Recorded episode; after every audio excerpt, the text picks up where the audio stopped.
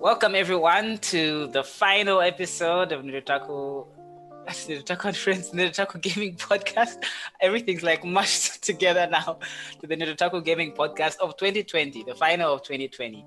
And for the final podcast of 2020, we wanted to do a year in review and also list what uh, our favorite games in the year were. And to do that, uh, we need someone who actually played more than five video games that came out in 2020, and that is Mr. Robin. Robin, how are you doing? I'm doing fine. I'm doing okay.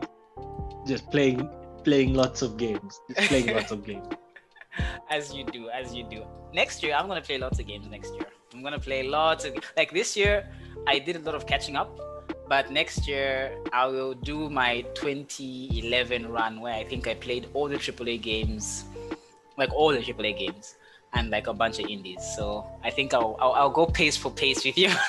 okay, not pace for pace, but I'll definitely be one to one. I think with you on AAA games. Okay, that, that's fine enough because you know this year I I have you know my numbers this year kind are kind of crazy. I have played a lot of games this year. I noticed. Like I saw your Twitter thread where you're keeping track, and I'm like, this monster. I've I've played a lot of games this year, whether it's you know stuff that came out this year, or stuff that came out last year. I've I like I can admit that okay, you know what, I've played a lot. Yeah, yeah. I mean, and I don't I don't know if I'm going to slow down. hey man, gaming is only getting better. It's it's it's fantastic. There's never been a better time to be a gamer. There really hasn't, to be honest. Um, so yeah, I guess we can start off. So we're gonna have two segments. We're gonna start off by listing our uh, what we consider the best games this year. Uh, so um, I've handicapped Robin because he played like a hundred or whatever. I've handicapped him to three so that he really gets to think about it. So his top three, my top three, obviously have some honorable mentions, and then in the later half we're just gonna run down like what happened in gaming this year because it's been a crazy year for video games. Holy moly! So yeah, I guess uh, you can start. What would you say? It has to be ranked. I'm forcing you to rank them. It has to be ranked. This, this, look, look, this isn't this isn't easy because initially I always thought I usually do 10 Mhm. Like every year I do 10 Like for the past three years. In the past three years, like 18, 19, 20, I've managed to play at least 10 releases of that year. And because of that, I usually do 10. This year I've played so much that doing 10 was so hard, like because of ranking. Ranking is extremely difficult. It is. I It's said, very hard. okay, yeah. you know, I'm going to do five, five unranked, because that's going to be much easier. Mhm. And now you're limiting me to three. That means of those five, I've got to cut out two. Hell yeah. Like, man, you're not making my life easy. I'll say that. let's let's do this. Let's start with honorable mentions. What did you say are your honorable mentions? Just list them out. Talk about them briefly. honorable mentions. Okay, with my honorable mentions, I'll start with the the two which didn't make it into my top five. Uh huh. Uh, Doom Eternal Mm. just missed it, and Demon's Souls. Those are like the two which were, you know, these would have been as good. These could have easily made my top five, but they just just missed it. Just. Those are those are those are good. Ga- At least one of those is a good video game. That's for sure. Sure, man. At least one of those. is good. Yeah. Doom Eternal and Demon's Souls. Doom Eternal, I was really looking forward to it, and you know, it's one of those games like, okay, this didn't disappoint. I got everything I wanted out of Doom Eternal that it Mm. was supposed to do, Mhm, mhm. and while also like being incredibly impressed, you know. Thing is, if you've played Doom 2016 and you liked it, you know, there's a, been a bit of a backlash to Doom Eternal for fans of Doom 2016. It goes a very different direction. In terms of gameplay, because that game didn't really have a story per se, so like it has to be No, gameplay. thing is, Doom 2016 had an um, had an amazing story actually. Like it was understated, Mm. but like very atmospheric, heavy, and all that. And people did- Samuel and the tone stuff. was unique. Yeah, but then like think of it like this: if Doom 2016 is Devil May Cry one, Doom Eternal is Devil May Cry three. Thing is, you don't like Devil May Cry, so I don't know if you get that analogy. No, I get it. I, I I very much get it. I was I was around when the books were being written. Yeah. So you know, if you know, Devil May Cry One is a pro is a is like a prototype Resident Evil game, and Devil May Cry Three is like is a crazy action game. yeah. Doom Doom 2016 is an atmospheric, heavy, you know, It's a- it's a Doom game. darkish. It's Yeah, a sequel to Doom 3, whereas Doom Eternal is what people thought the Doom 2016 was. Is that making sense? Because like if you play Doom 3, it's like Okay, a no, horror no. game, right? Okay, And no, then- no. Doom, Doom 2016 is not a horror. Doom 2016 is still like you know, it's still wacky. Yeah, still yeah, very yeah, yeah. wacky game. But you can tell like the remnants of the guys who made Doom 3 made an action version of that, basically. Yeah, kinda. There's, you know, it's just it it takes itself a bit more seriously. It has like a bit more care put into the world building. While Doom Eternal is just full on, like it's it's it's like over the top. It's bonkers. You know, that's the direction Doom Eternal goes in, and you know, I can see why there's backlash to that, but in my opinion, it's worth it because the gameplay in Doom Eternal, it's the closest thing to a character action game that a first person shooter has ever been. So Mm, I don't know, man. Vanquish exists. I said first person. oh, okay, first person. Okay, yeah, yeah. fair enough. You're right. True. First True. person. So you know the that approach, you know, it's not for everyone, but like for me, because I love character action games, Doom Eternal is like, hey, this is this is fantastic. Mm, mm, mm. Mm. Okay, Doom Eternal. and then mm. Demon's Souls. yeah, Do- Demon's Souls in it's Demon's Souls. Like I I ended I oh I played the initial Demon's Souls not too long back. Like Really? I had another run. You No, subjected I yourself to that? First time. I played it for the first time in 2017. Wow, why? Then I had another run in 2019. That was last year. Yikes. It's like, oh. Then I said, you know, you know, it was fun both times, but you know, it's a PS3 game. Playing a PS3 game so late is it's just something wrong. So like with this rema- with this remake, it's like, wow, I didn't think this could look this good. Mm. And you know, when your presentation is so good, you re- you're able to appreciate the other stuff more. If you know what I mean. hmm hmm So like I think after playing Demon's Souls now, I'm like, okay, this is way better than I remember. And I probably like it more than Dark Souls 1 and 2 at this point, you know, playing it now. It's like, oh, this is really, really good. Do you think that um, this Bluepoint remake is the refinement of that formula, or do they keep all the weird, wonky, janky stuff? Gameplay wise, it's exactly the same. So they kept all the nonsense. Yes, they kept all the nonsense. okay. Only thing is that it just, you know, graphically it looks good. And they made a couple of balance changes to like, you know, item weight and stuff like that, but it's the same game. Okay. All right. All right. Those are some good honorable mentions. Let's get into the meat of things then. No, the thing is, I'm not done with honorable mentions Oh. because you know, I've,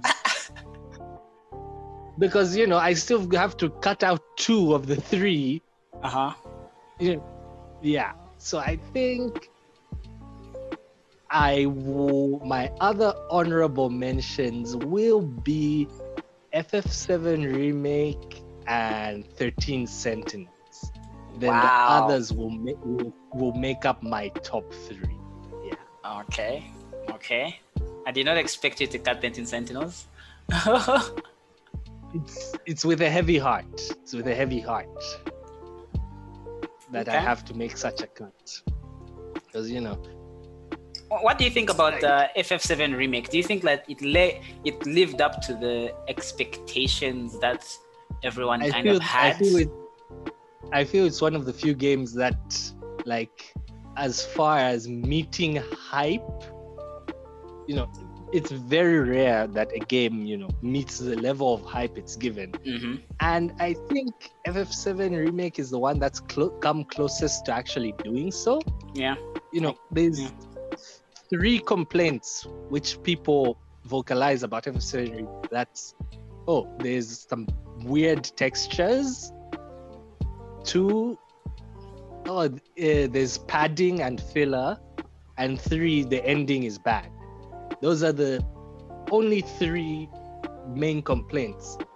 And the way the discourse around FF7 remake and the way I feel about it as well is that, yeah, I kind of agree with all those issues, but it doesn't matter because the rest of the game was good It was very good. and yeah. that's that's what it comes down to like at the end of the day you can't just hate a game for like one thing you you rate the whole thing as an experience and even though yeah these things were flaws which uh, were noted at the end of the day the experience as a whole has been really good with ff7 remake for me and for most people that's why i say like hey this met the hype. The amount of complaining is not even that bad. You know, every time a game doesn't meet the hype, everyone is whining on the internet. But it feels like, hey, F7 Remake kind of, you know, it's not as bad.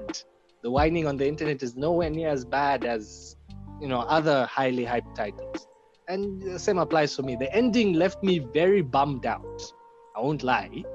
Like, it's a really bold ending and it messes you know i like sephiroth a lot and sephiroth in ff7 the original game from 1997 is a different character from the way he's appeared in every piece of final fantasy material after that Really?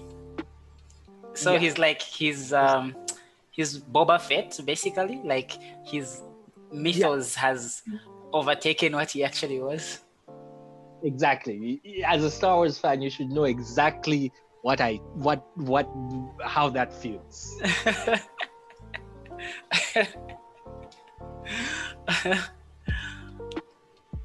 I mean, Yeah, the one thing that I would say about remake is that I've noticed it's uh, it's done exactly what okay, not exactly, but it's done most of what Final Fantasy VII did when it originally came out is make a lot of brand new people, even new people to video games, into fans of first of all RPGs and just games.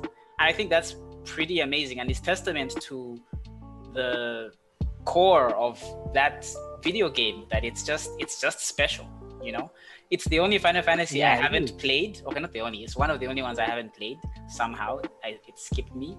But I I feel its impact all the time, and Square Enix has been chasing that high ever since, and I think they've recaptured it. And now everyone's going to be trying to see uh, if they can do it again, which is why I'm kind of worried for 16 because I think 16 is going to be the Final Fantasy 12 all over again. You Yeah. know, where it's like it's the good one, right? Like it's objectively the best one. Like it's the most traditional, good ass RPG, but it's not the one that the remake fans will like because it's too hardcore or whatever. I foresee that happening. yeah everything everything has is there for final fantasy 16 to not sell well primarily i'm saying this because hey it's going to be you know exclusive to last gen to new gen consoles and the new gen consoles aren't a big thing in japan. They're a big thing everywhere else but in japan. And then you've all you've got the fact that oh it's going with it's it's basically not a weeb game. Ff7 is very much an is very much an anime game. So you know you get anime fans yes. liking it. And anime fans you know are very you know they're religious. They're very They- loud. They are- play everything weeby. That's true. so they're always talking about it. They're making memes about it they are not going to see memes about ff16 because it's like people who are going to like FF16 aren't going to make memes. They're going to be writing essays about how it's a brilliant piece of fiction. You know i can see that happening you know the way it's happened to ff12 ff12 didn't sell anywhere near as well as ff10 ff10 was the weeb one. Ff12 wasn't. Yeah. So you know, it's something I worry about with FF16, yes, but it's something when you go back to FF7 remake, you can tell that hey, lots of people really like this because it's a certain type of game, and you know I really liked it too. It, yeah, as I said, Sephiroth, the his portrayal in this game bothered me you know how everywhere Sephiroth is portrayed as like being Cloud stalker. That's you know that's completely out of character. Sephiroth, yeah, yeah. even I know that. Isn't Cloud? Sephiroth, isn't Cloud actually kind of stalking Sephiroth? Like from what I like, isn't yes, he like seeking it, him? Cloud is the one who's supposed to be obsessed. It's not the other way around. Yeah. Yeah. So you know, even when you watch like that Smash Brothers trailer, you see oh Sephiroth you know, everyone is saying, "Oh, Sephiroth has followed Cloud to Smash." It's like it's not supposed to be this way, but it feels like even the creators can't seem to get that right. Yeah. So, yeah, even though that's something which which I will always complain about and it will always bother me, they actually nailed the other characters. It was my fear because similarly, Cloud has never been portrayed right They've never done him right in any other material but the original game. But the remake has, you know, has done him properly. Mm, you know, mm. Cloud's not an emo. He's never been an emo. Yeah. But all material after the original game portrays him as that. And if you know, Cloud's actually a dork. He's the he's a guy who's pretending who's like who's trying to be cool. Yeah. So he does stuff tries to make him look cool. And that's one thing the remake has nailed. yeah. I, I like that, and I feel like, like, that's very relatable, which is why um, a lot of fans like this game and like Cloud again, because like for for a while there, Cloud was in the same space that Reaper in Overwatch is. I don't know if you uh, where like that edge lord thingy, but then now that his true character has come back again, uh, he's endearing. You know, you're seeing a lot of fan art of Cloud, which is cool. Yeah, exactly. That's that, that's the thing. Because yes apart from sephiroth ff7 remake really really nails the characters. It gets the characters so right. I haven't seen final fantasy 7 material get the characters this right in ages. And in general as far as ff games go it, the characters are really strong in ff7 remake. Yeah. it's I think that's probably the most endearing, the the the fact, the thing which will carry on with people the most for FF7 remake. You know, yeah. Aerith, Tifa, Barret, all of them are like re- they're much better done compared, you know, compared to their counterparts in the original game. And I think it's really one more cool. question. Uh, is the story still the fact that they are basically anti-corporate Antifa, or has that changed? Yes, they're still eco-terrorists okay. who are trying to destroy a company that's trying that is polluting the planet. Yes, FF7 has a message. It always has had one. Don't let it, what anyone on the internet tells you say otherwise. Fantastic. I will look forward to playing it then. Hmm. All right. Yeah, FF7 barely you know, in my top five, not in my top three, just barely. 13 Sentinels. I've talked enough about 13 Sentinels already. Mm-hmm. Do play that game. Yeah. i have got one more question. I've seen this whole discourse. I think it happened like two days ago. Of 13 Sentinels is not a visual novel. What's your take on that? on that? Well, look. The thing is, it's not a visual novel in the traditional sense. It's more like an adventure game. By adventure, you know what I mean by adventure. Yeah. Game. Yeah you know that type of adventure game where you just you know you're mostly just walking and talking to characters and stuff. Mm-hmm. okay. That's now, you know the, in, in, in, a side-scrolling format. In a side-scrolling format yeah. So it's kind of like uh, night in the woods sort of. But with more like puzzles and stuff or something i guess. No, the, the thing is, 13 Sentinels barely even has puzzles. It's got like, you know, it's got decision trees, but they're not really like long-term decisions. There's always like a fixed goal where everything goes. So it's more like, oh, you replay this to just maybe just get a bit more context, get a bit more information, and then eventually it all just leads to the same place. Okay, so it very much is like Night in the Woods. All right, cool, cool, very very cool. So, you know, I, if you want to say it's a visual novel, I guess, but you know, I I if you also don't want to say it, I also you'll be like, okay, yeah, fine, it's not a visual novel. Sure. sure is the way to go with that one. All right, those are those are good uh, good good honorable mentions. I guess I'll go. I've played like three, four games that came out this year. I was doing a lot of catching up. I played a lot of games that came out the previous year. Um, I guess I would cheat and put Death Stranding because I played Death Stranding early this year. It came out on PC this year. I didn't play it on PC. I played it on PlayStation. But man, what a what a game, man! What a jeez, oof! Like just the game on its own, the message. Like I played it at the right time. Like when the game came out, right? Um, it was talking about things that seemed so far fetched, and then you're playing it after the pandemic hits, and you're like, this is literally what we're going through right now. Like the messages, the emails that you're receiving, mimicking texts that you're seeing people post on Twitter of what it's like being in lockdown and the future of humanity after this, etc. And the longing for connection and and like what physical contact means, be it with family or friends or work you know what defines you as a person. Is it your work? Is it is it your family? How to reconcile with you? Man the game has so much to say it's it's just it's brilliant. It's and and the gameplay i got so addicted to it. And kojima being kojima has an allegory to the fact that people might even be addicted to to just delivering packages that there is that is addressed in the game. It's just mind-boggling how good that video game is man. I, I think about it all the time. The music is amazing. The graphics are amazing. The characters are really good. The writing is actually very good. I think it's one of kojima's best written stuff. Uh, and you know that's I'll like, argue with you on that, but okay. I, I think it is. I think his characters are really good. It's obviously like got the whole melodrama heavy expository stuff. Like that's just powerful the course when it comes to kojima. But like I, I think it's one of his easiest to swallow.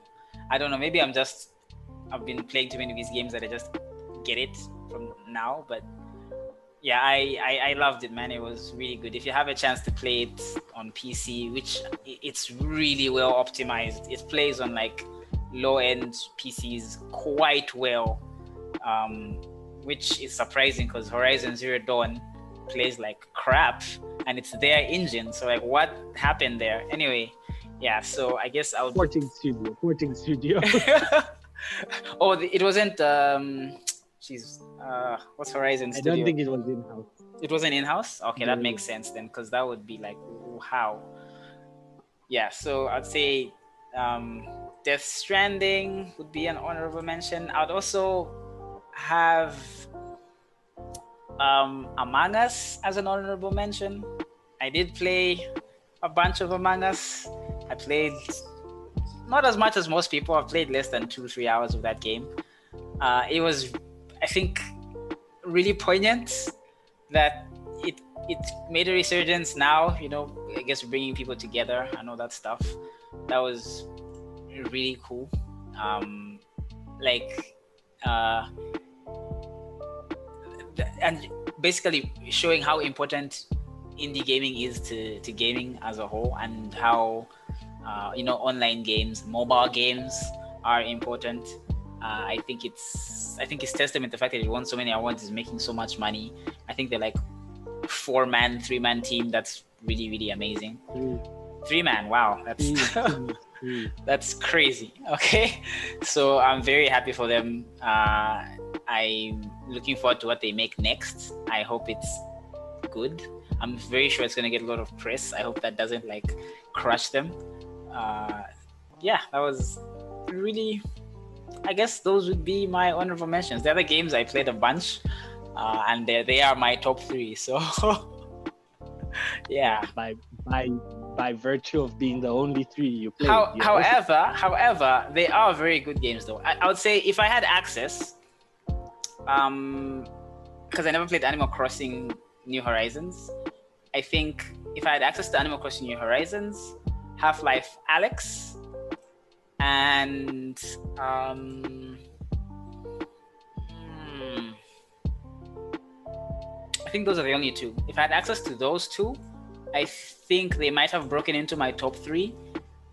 But other than that, I think that's pretty much it. Because like I'm a big Half Life fan, so uh, once I do manage to get an in an index, which is a thousand dollar peripheral, Piece of hardware. yeah, Mhm. um, what should I say, thousand and sixty dollars, then I'll be able to play Half Life Alyx, uh, very highly rated. And I hear the ending is bonkers. I still haven't been spoiled, so that's great. And Animal Crossing, I watched so many hours of Animal Crossing. I feel like I played it.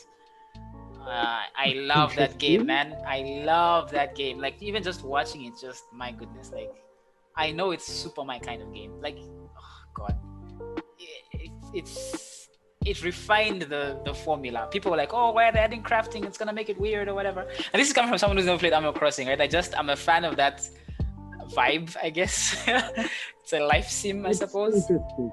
Yeah, like uh, it just it, man, it, it's it, it, it's so cozy, you know. But I've seen people play it like super hardcore, but like it, it's a cozy game that looked super fun that I know I'll, I'll be super into. So I guess yeah, th- those would be my honorable mentions for uh, the year. If if you played them, they'd have made it in. Huh? I'm very sure Animal Crossing might have made a might have been my game of the year. Maybe I don't know. There's another game I played which is just instant classic. but yeah, that, that would have definitely broken in. yeah i made that's one thing i made sure i made sure that hey if this is likely to make it in let me play it so yeah Uh, for sure. Okay, so what is your third game? in my top three i am going with and this is a, this is a problem i can't rank these three games do it, do it. because okay look i can i can tell you my number one but okay this is hard how do i pick between two and three here Hmm. mm, mm. okay i think for now this is probably subject to change depending on my mood for now i'll say persona 5 royal for number three for now Mhm. you know, like I think Persona 5 Royal was it was like going into 2020, I was pretty much expecting this would be my number one game Mm. of the year. And while it hasn't disappointed, it's just that the other stuff I've played has like spoken to me, has spoken to a different to another part of my gaming sensibilities. So, but you know, those aside, P5 are it's you know it's everything I wanted. I feel like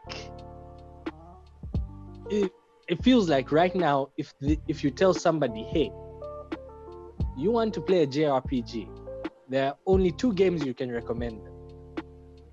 First one is Dragon Quest XI, a game I haven't played, but I hear is It's basically it's basically just the most traditional but modern JRPG you play. Mhm, mhm. And I think the other one is P5R because it's it's what can, what can I say? It's it's a classic. Basically, it's like it's the refinement. It's the ultimate form of the Persona formula.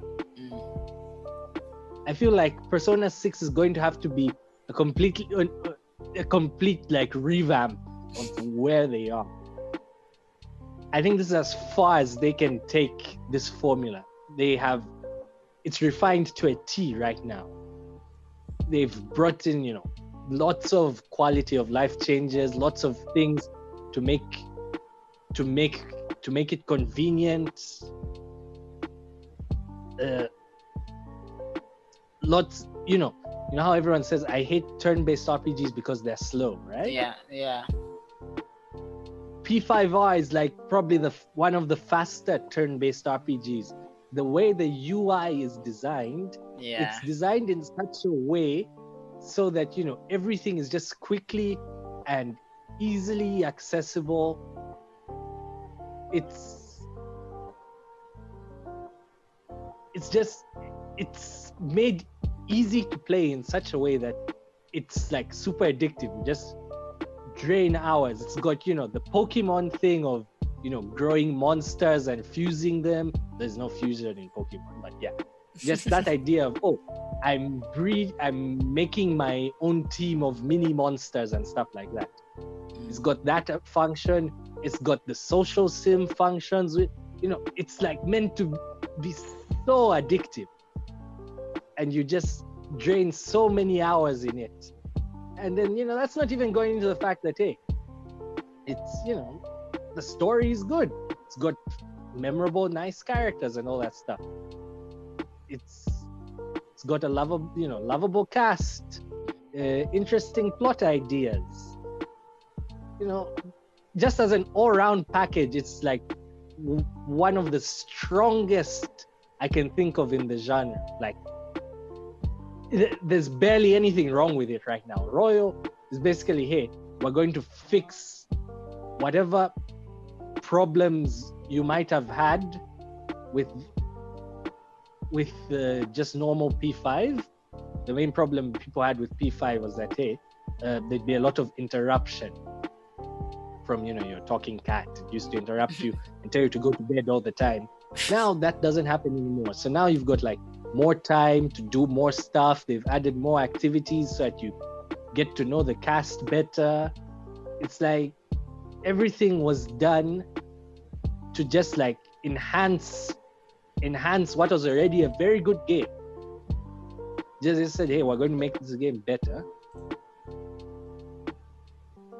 Like, oh, we're going to make this game better, and then and then they add actual new stuff on top of that. And that actual new stuff is, you know, that stuff is really good.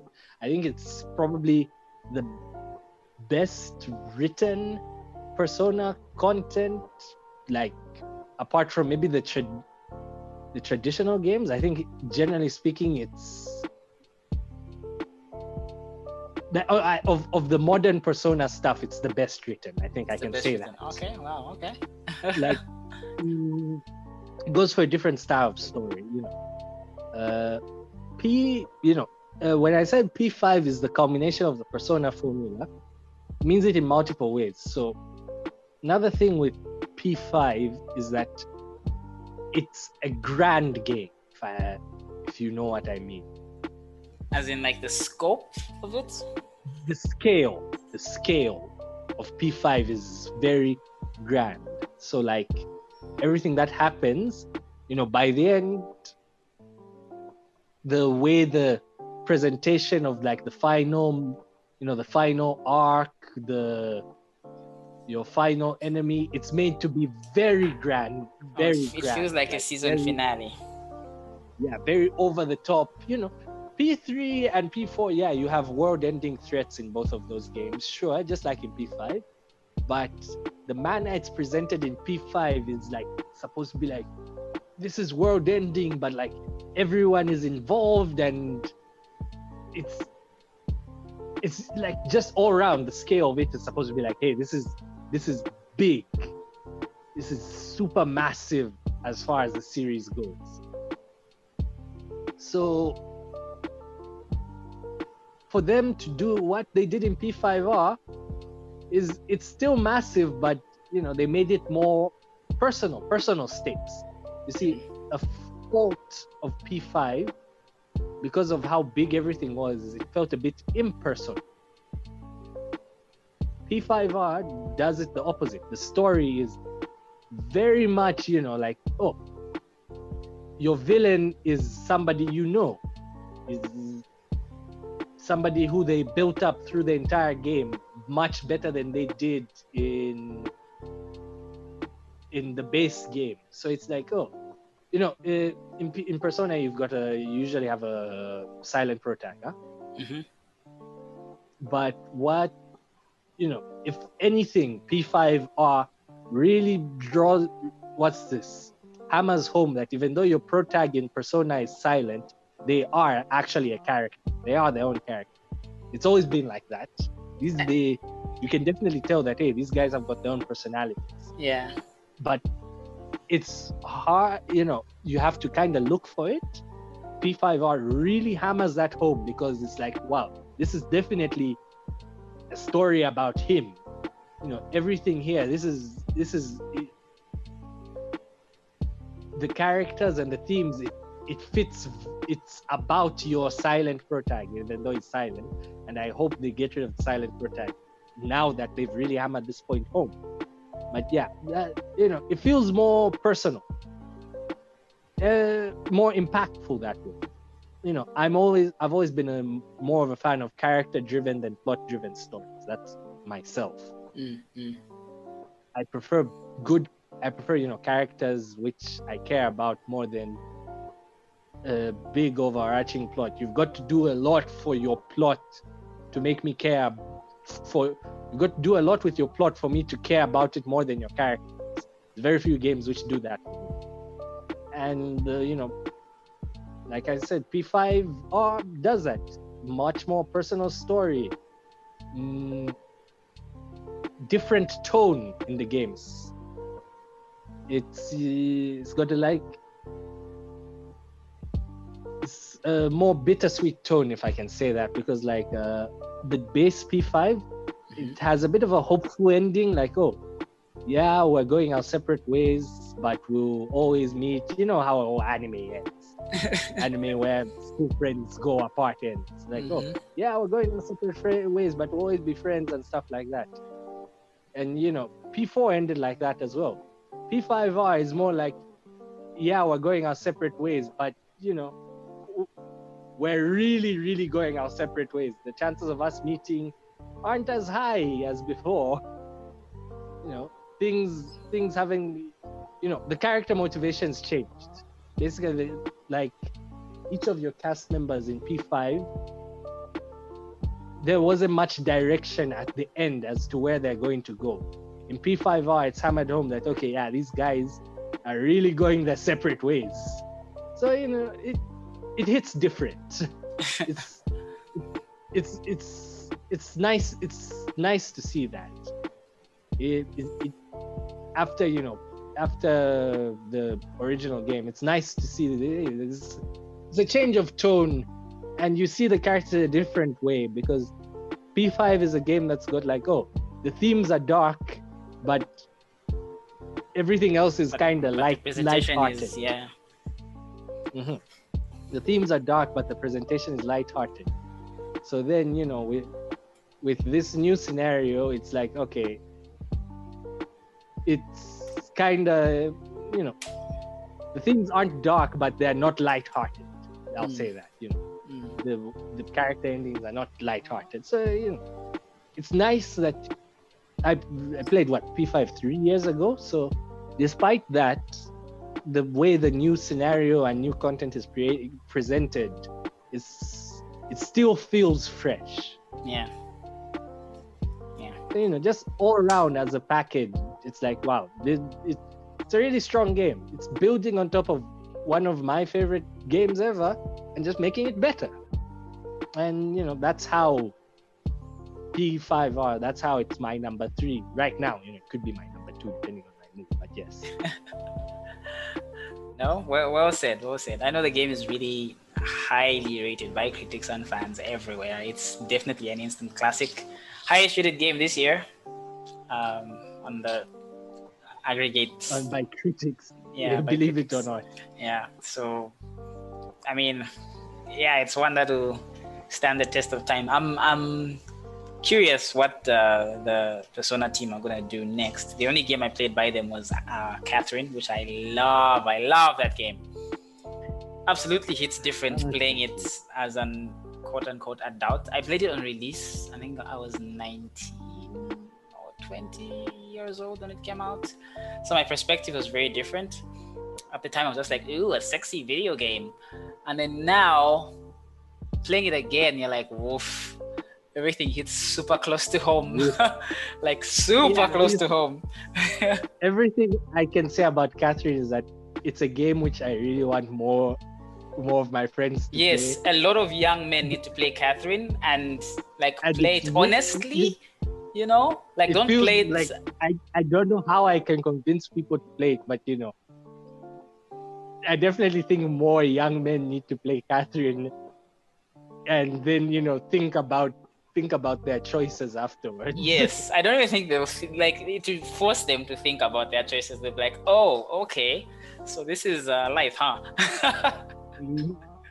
yeah, but, but yes, uh, Catherine is one of Persona teams weirder weirder games. They're they're actually making a fantasy RPG next. okay. I mean, isn't Persona? Or is in fantasy like elves and shit? Yes, like actual fantasy. Okay. Huh. That's uh, it's more I- like there's two teams now. I, I don't know if I want them There's- to do that. I, I like that they make modern day. Yeah, uh, look, uh, this is what I mean. Like uh, the team which ro- which did the which did Royal Uh huh. is probably going to do Persona Six, Okay. but the team which did Personas Three to Five is doing the fantasy game, Okay. You and know that's what? why you know. a change of face is fine. They've been doing this high school kids thing for a long time. Let them try and do something different. This is this is fine. They earned it. that's why you know with Royal, I'm like, oh, the team which has handled Royal is fine. So I've got faith that the rest of Persona, that Persona Six will be okay as well. But like, uh, yeah, the core members of that team are making a fantasy RPG, which they've been said to have been making forever. But yeah, hmm. I was gonna say, how has Atlus not been bought? And I realized they're Sega. How is Sega Yeah, still they- alive? Jesus. Anyway, yeah. they're doing fine, man. I know Sega they are great. doing fine. They are like Football Manager is selling more than it ever has.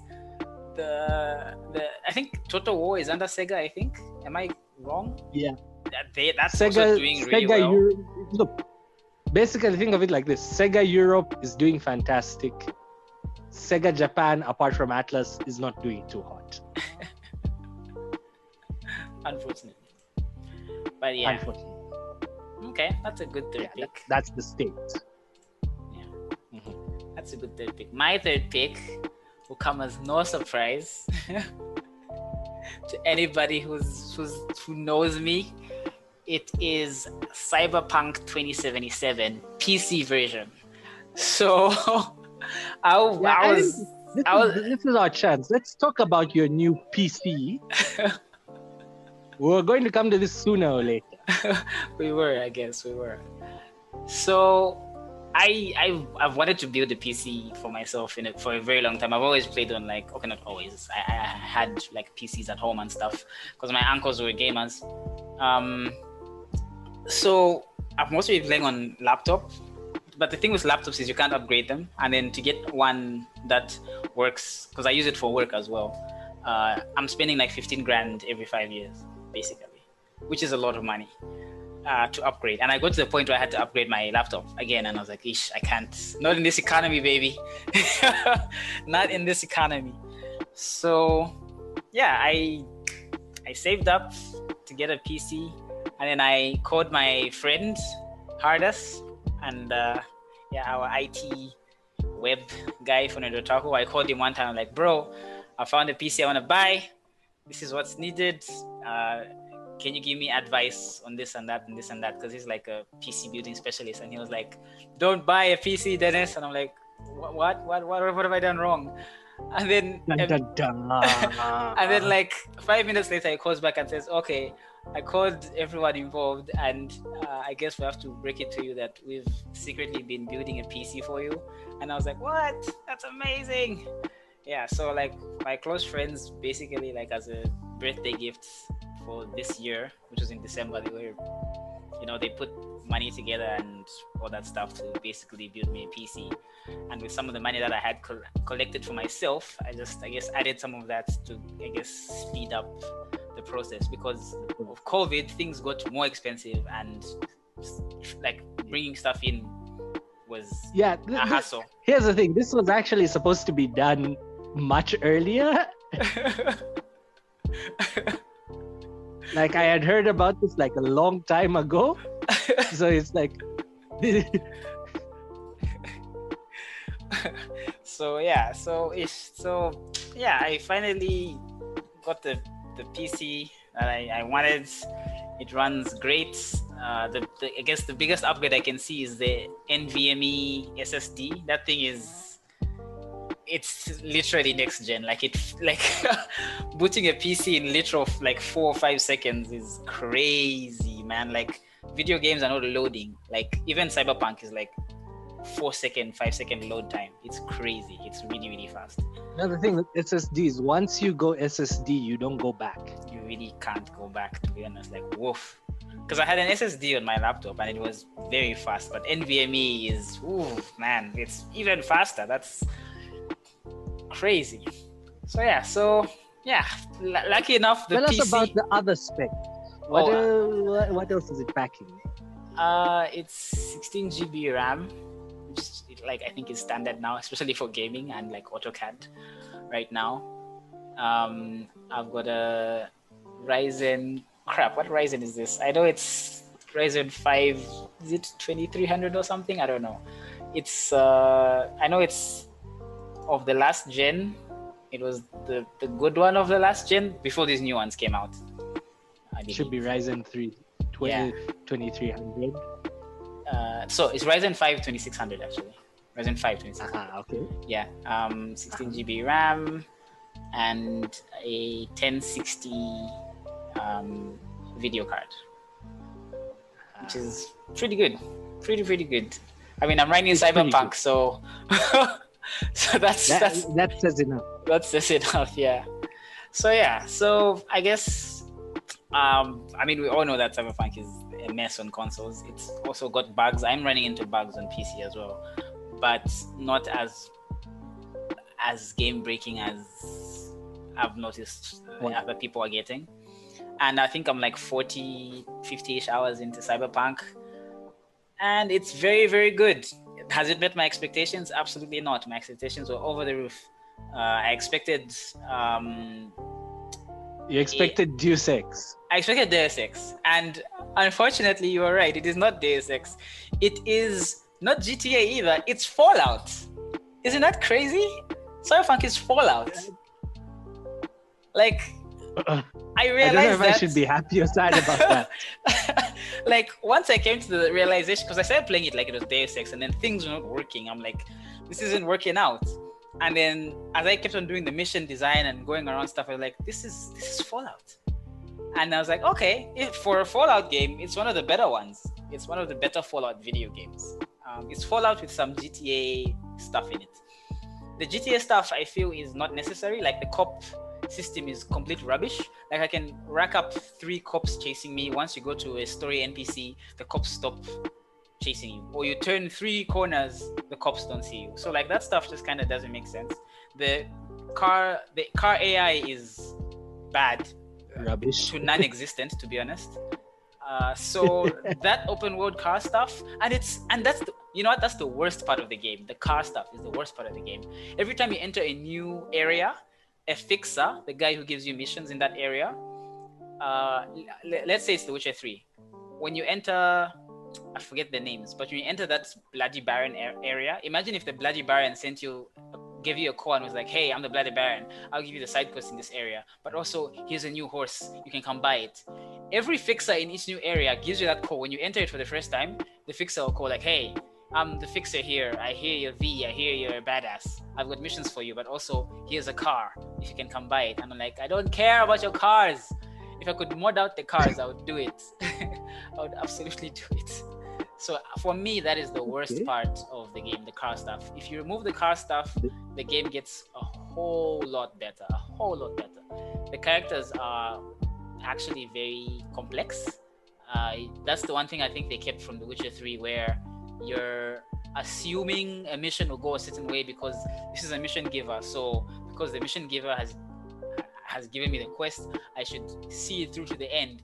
By the time you're halfway through the mission, you're like, I uh, I took a mission from the bad guy, and you have to make a choice because you're a mercenary in in Cyberpunk. You're not a good guy. You're just a dude. So there's no good or bad. Damn, that sounds very much like The Witcher. Yes. So you're like, well, I can either just complete this quest the way this thing is telling me to, or I can just straight up just shoot this dude right now, and that brings a whole different thing. Sometimes the the dude who you're supposed to go kill will be like, "Hey man, what if I doubled the pay, or what if I gave you dirt on the guy who gave you the mission?" And then that deals into another side quest. So that stuff I love. That is, I I, I wanted the game. That's what I wanted from the guys who made The Witcher Three uh, in Cyberpunk. I really, really wanted that. Um, the, the thing that I like the most as well is um, okay, so I wanted it's cyberpunk, right? It's inherently political. It's punk. It is anti-corporate, anti-capital. That's what cyberpunk is. Like, there's no cyberpunk that is not that. Uh, it, be it Ghost in the Shell, be it the Matrix. You may think, oh, the Matrix didn't have any political. Like, dude, like they polluted the world so bad to cover the sun because like it's come on. So it's hella political. it's hella. Cyberpunk doesn't really have anything to say. Like it's it's just really it's it's a set dressing. It's just cool. It's like hey what about mechs and cars that are modded and like you know net running and it's like okay but why? Why are we net running? Hacker man. Yeah hacker man. It's basically hacker man. Like isn't hacker man cool? Also sex. There's lots of sex in this game.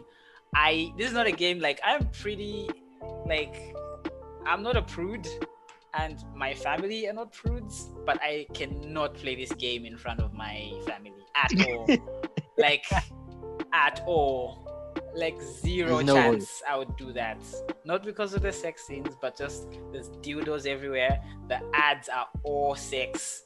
There's it's just everything just is sex. Like that game. Everything. So ish. I, I mean I get it. Um hypersexualization is the end goal of corporatism, right? Um so yeah. Uh, I get it, but I feel like they really, really went overboard. I think there's other stuff that uh, corporatism can do, like brands. But then I think they didn't really uh, foresee that maybe when they were making it then. Like, I, I would have maybe had like an influencer esque side quest or seen that in the ads, but that stuff isn't there because I can definitely see that in the cyberpunk future, but um, that's not there. Anyway, um, there is some hints of cyberpunk themes in there. There's one quest. This is really early on, uh, with a with a a a I guess their version of Uber, right? Uh, it's automated, uh-huh. and uh, there's quests around that AI that questions what it is to be an AI and what it is to be I like I, I, like stuff like that. Yes. Man, so, you you really need to play Nier Automata. But yeah, go on. so like that quest I feel is the most cyberpunk of all the quests I've played. It really delves into like like it asks you questions and it doesn't answer them either. It doesn't and I like that. I like that it doesn't really answer them. You come to your own conclusions and and that character very much like The Witcher 3. yeah, and that character I would say is my favorite character in Cyberpunk so far. The character is called Delamain, the same Uber AI thing. That's my favorite character in all of Cyberpunk. very weird that it's an AI, but yes, that is my favorite character in that game. I wish most of the game was that. Uh, V is an interesting character, uh, but without a doubt, the very best part of Cyberpunk is Johnny Silverhand's Keanu Reeves' performance as Johnny Silverhand is impeccable. I think it is his best performance in anything ever. He is so good as Johnny Silverhand. It is perfect casting. Like people were like, "Oh, how can they yeah. cast Keanu as a douchebag?" And I'm like, "It's perfect because Keanu is the nicest man, but then he sells this douchebag so well, and you're like, man, I hate Johnny Silverhand, but I also like him because he's just performed so well. Like I get it, right? Like he's just this anti-capitalist, unhinged rocker boy guy. You know, like like you know, like the meme what basically what people think I am on Twitter, like, oh, this guy just like if there's anything with capitalism, this guy hates it. Like that's what Johnny Silverhand is, but like taken to like the twentieth extreme. Like he just hates everything corporatism. He's, he's a terrorist, right? And and uh, and an edge lord, meme lord. he's, he's liberal scum. Yeah, yeah, he's absolutely that. Like he and uh, he, he man, he brings a lot of gravitas to the whole game because he's in everything. He's like not a side character. He's honestly he's the main character of the game. Like he is. Like it's not V. It's it's Johnny Silverhand. So if you like Keanu Reeves, uh, absolutely uh, play this game on PS5 or Xbox Series X or PC uh, because man, it is it is actually very good. It's it's a really really good game. Is it better than The Witcher 3? No. Uh, is it better than Deus Ex Mankind Divided? No. But it's it's fascinating. It's, It's and it's I've I, have i have seen the game on a 2060 Super. Uh, sorry, 2080 Super, and with ray tracing on on Ultra. I've seen it on Ultra, and it's the best looking game I've ever seen, without a doubt. There's no game that looks better than Cyberpunk on like Ultra. Nothing. Like the ray tracing is fantastic. There's so many moments where you're just walking around and you're like, you just stand in awe because you're like, how are they doing this? This is how is this real time? it, it looks so good. So yeah, Cyberpunk is my uh, number three for the year. yeah, I- something interesting. You know, Keanu Reeves. Whenever I hear, like in my head, whenever I hear Keanu Reeves talk, I he's got a very distinct voice.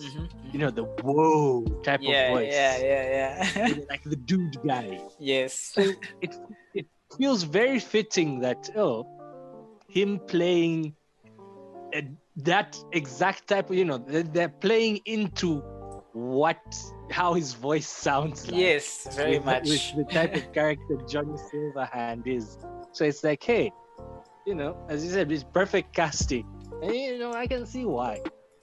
It, it's really And mm, I'm I'm definitely you know, me and Cyberpunk. I'll give it a chance when a native next gen version comes out. Yeah, I've got, And I've got a feeling in- that's gonna be very highly rated when it comes out because it's gonna have all the ray tracing stuff. So oof. you know, in as much as you know, Cyberpunk was like, hey, maybe this could make my list, and I'd force myself to play it. I just said, okay, no, you know what, it's all right, and you know, it, it is what it is.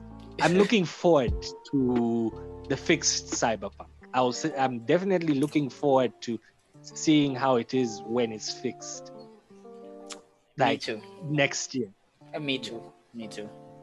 Yeah. Yeah. So that was my number three. What what is what is your number two, Mr. Robin? number two because you know because i've already picked my number three picking my number two is way easier uh, dmc5 sc devil may cry 5 special edition Okay. easy easy pick Easy You know, pick. devil may cry 5 yeah devil may cry 5 was my favorite game last year Mm, mm. like it just narrowly beat sekiro for my game of the year last year you know last year had you know the top entries last year for me were really strong but then you know it sort of whittled their way towards the end. Yeah, I agree. so Devil May Cry 5 and Sekiro they embodied that you know like man these these are so good. And then you know Devil May Cry 5 SC much like Persona 5 Royal is Devil May Cry 5 but better. So you know it's not just about but you know when you do a re-release like that and I say it's just that but better there has to be something new there something substantial enough for me to justify that. Mm. And then, you know, that's the DLC, which, you know, you can get that on the PS4 version as well. Uh, Virgil, the Dante's brother, playable once again. He was playable in Devil May Cry 4 Special Edition and in Devil May Cry 3 Special Edition. He's the he's what you add when you want to do a special edition because you, know, you don't put him in the base game. You just you make him a special edition thing Uh huh. and you know he's never felt better to play you know they do slight adjustments to his move set They've given him some new things, made him easier to understand. That's a key thing in Devil May Cry 5. Devil May Cry 5 is still very obtuse with a lot of its mechanics, but it's easier than Devil May Cry 4.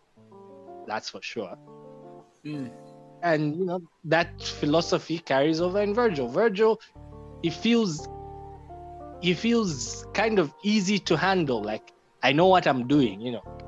An important thing in an action game is always like I should when I'm playing it, I should feel like I know what I'm doing. Yeah. So like And that's how it is. Do they change the the the like the story when you start No, playing as that's the thing. In a special edition, your the campaign is exactly the same. Mhm.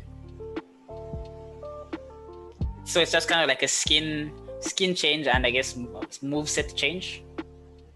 Yeah. Now you see, in a game like Devil May Cry, the move set changes. You know, It's the whole game. it's a pretty big thing. yeah, it's the whole game. Yeah, yeah, yeah, The whole game because your whole game is your move set. yeah. So, you know, they do that. They add new stuff. He's still extremely technical. He's Virgil is, you know, he's a samurai. Honorable. He's not honorable. He's a douchebag. But you know, he fights with a samurai sword and all that stuff. He's supposed to be cool.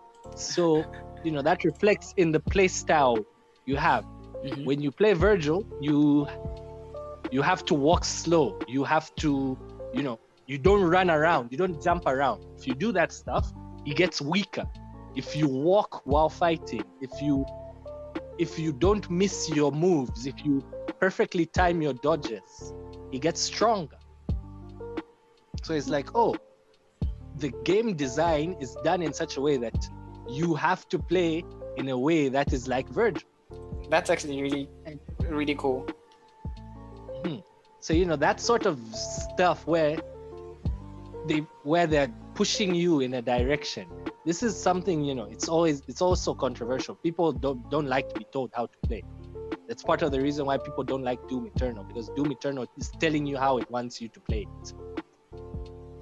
It's that type of game, and so you know DMC five with Virgil. Virgil is doing the same. It's pushing you in this direction. But when you have you know that sort of thing where your gameplay and your themes are kind of matching up. It's always really cool. It's really fun. hmm And given that DM the other characters in DMC5 were the opposite, you had to go, you know, Dante, you're always you're being crazy, the wacky wacky pizza man. So so that contrast is part of what makes five special edition feel fresh. It's like, oh, I'm playing this in a way I didn't know I could. I never used to play the even though it's the same maps, I never used to play them like this. mm So yeah, so Virgil is fun in that way. Then you know they there's some new additions. They changed his final boss fight. You know, I love boss fights in games, so just that small change is enough for me to be like really hyped up. It, it- it's it's just a fun time. It's a fun time. It's really hard to put in words why something like that is good apart from just saying hey it's fun It, it's fun and it feels good to play. yeah that's that's the that's the thing with something like Vir- with with something like Virgil. It's like, hey, this is just super fun. The stuff I'm doing, you know, if if I was to end up going into details, it would look like me trying to bash cinematic games, which I don't do. I like everything. Yeah. Mm, I, I like everything. I don't I don't prescribe to, you know, that notion that oh, this type of game good, this other type bad. No, I I don't think like that. Yeah. But you know, if I was to start giving a lot of my praise about DMC5 SE, it would look like that because core part of why I like Devil May Cry is because it never takes away your control, your player agency. You are always in control of whatever you do. So whatever this cool stuff is, it's not in cutscenes. It's you who's doing it. Mm. And Devil May Cry more than any other action game makes you feel in control of all the cool stuff you're doing. Mm, mm. No, I, I, I get So- that. I get that. and you know Virgil, him being a technical character, is a- you can really feel that. Like you know, he's got stuff that requires perfect timing, know, all sorts of cool stuff like that. And then it's like, hey, I did that. I'm doing all this cool stuff. Not not the game. The game's not making it easy for me. It's all me. This is my reward. I'm being rewarded for being for playing this particular way and for looking cool and you know it's just a very satisfying experience Yeah. Yeah. I mean, I I, I, that- I, that's I wish I liked character action games. I I, I don't really, but I, I I totally get the appeal, and I know the new Devil May Cry is one of the the high points in that. Uh, I I want to eventually try out Bayonetta because I hear that's a that's a good one. What are your thoughts on Bayonetta? Do you like Bayonetta? i do i like bayonetta i like i actually think platinum no apart from vanquish platinum have not made a game better than bayonetta despite all their games being formatted like bayonetta i don't think they've made a single game better than bayonetta they, all their games are bayonetta rip-offs which is fine because bayonetta is is fire. It's great.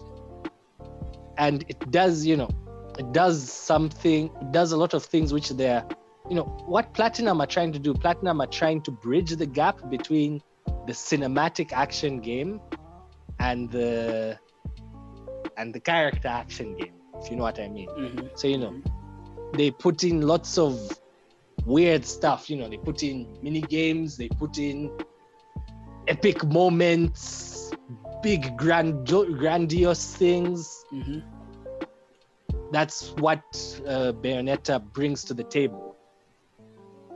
And you know, your mileage will vary with that sort of thing. It with will. how, with how the balance is done between sacrificing player agency and undermining your own combat system, with uh, with mixing in these elements to add gameplay variety. I feel like you know Devil May Cry does not care about variety. It is trying to do what it is doing. It's like, hey, going to be the most combat focused action game. So I don't care about level design. I don't care about anything. I'm just going to be action. That's Devil May Cry. Bayonetta tries to mix it up. Bayonetta 2 is accepted to go to lean a bit too far in the cinematic direction. Bayonetta 1 is generally considered to not to not be that way. So, you know.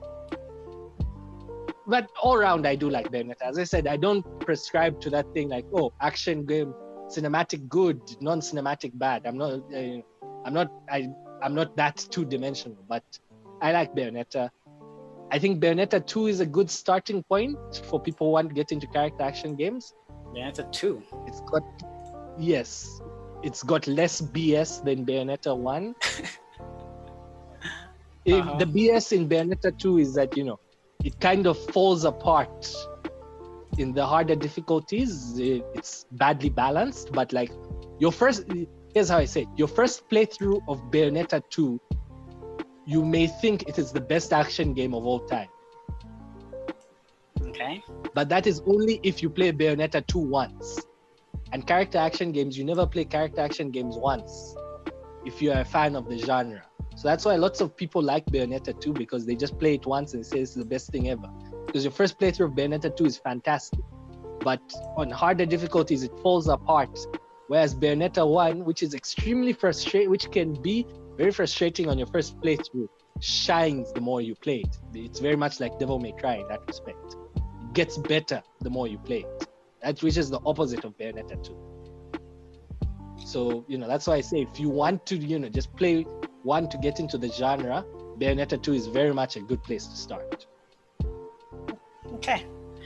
Uh, advice taken. So Bayonetta. Well, what about DMC? Like, you, is the continuity important to play the, the the Devil May Cry games? Can they just jump into five? It- this is a really annoying thing because DMC 5 is the most accessible DMC has been. It's still obtuse, yes, but it is easily the most accessible DMC has been. Its easy mode is actually its normal mode is actually really easy. Mm-hmm. Like it it it's really accommodating. It's only becomes a bit difficult afterwards. So it got a really accommodating normal mode. It does try to do a bit of you know stuff to accommodate newer players like uh, mm, a bit more cinematic cutscene direction, if I can say that. Mhm. The cutscenes are not as overtly Japanesey. I know exactly what you mean.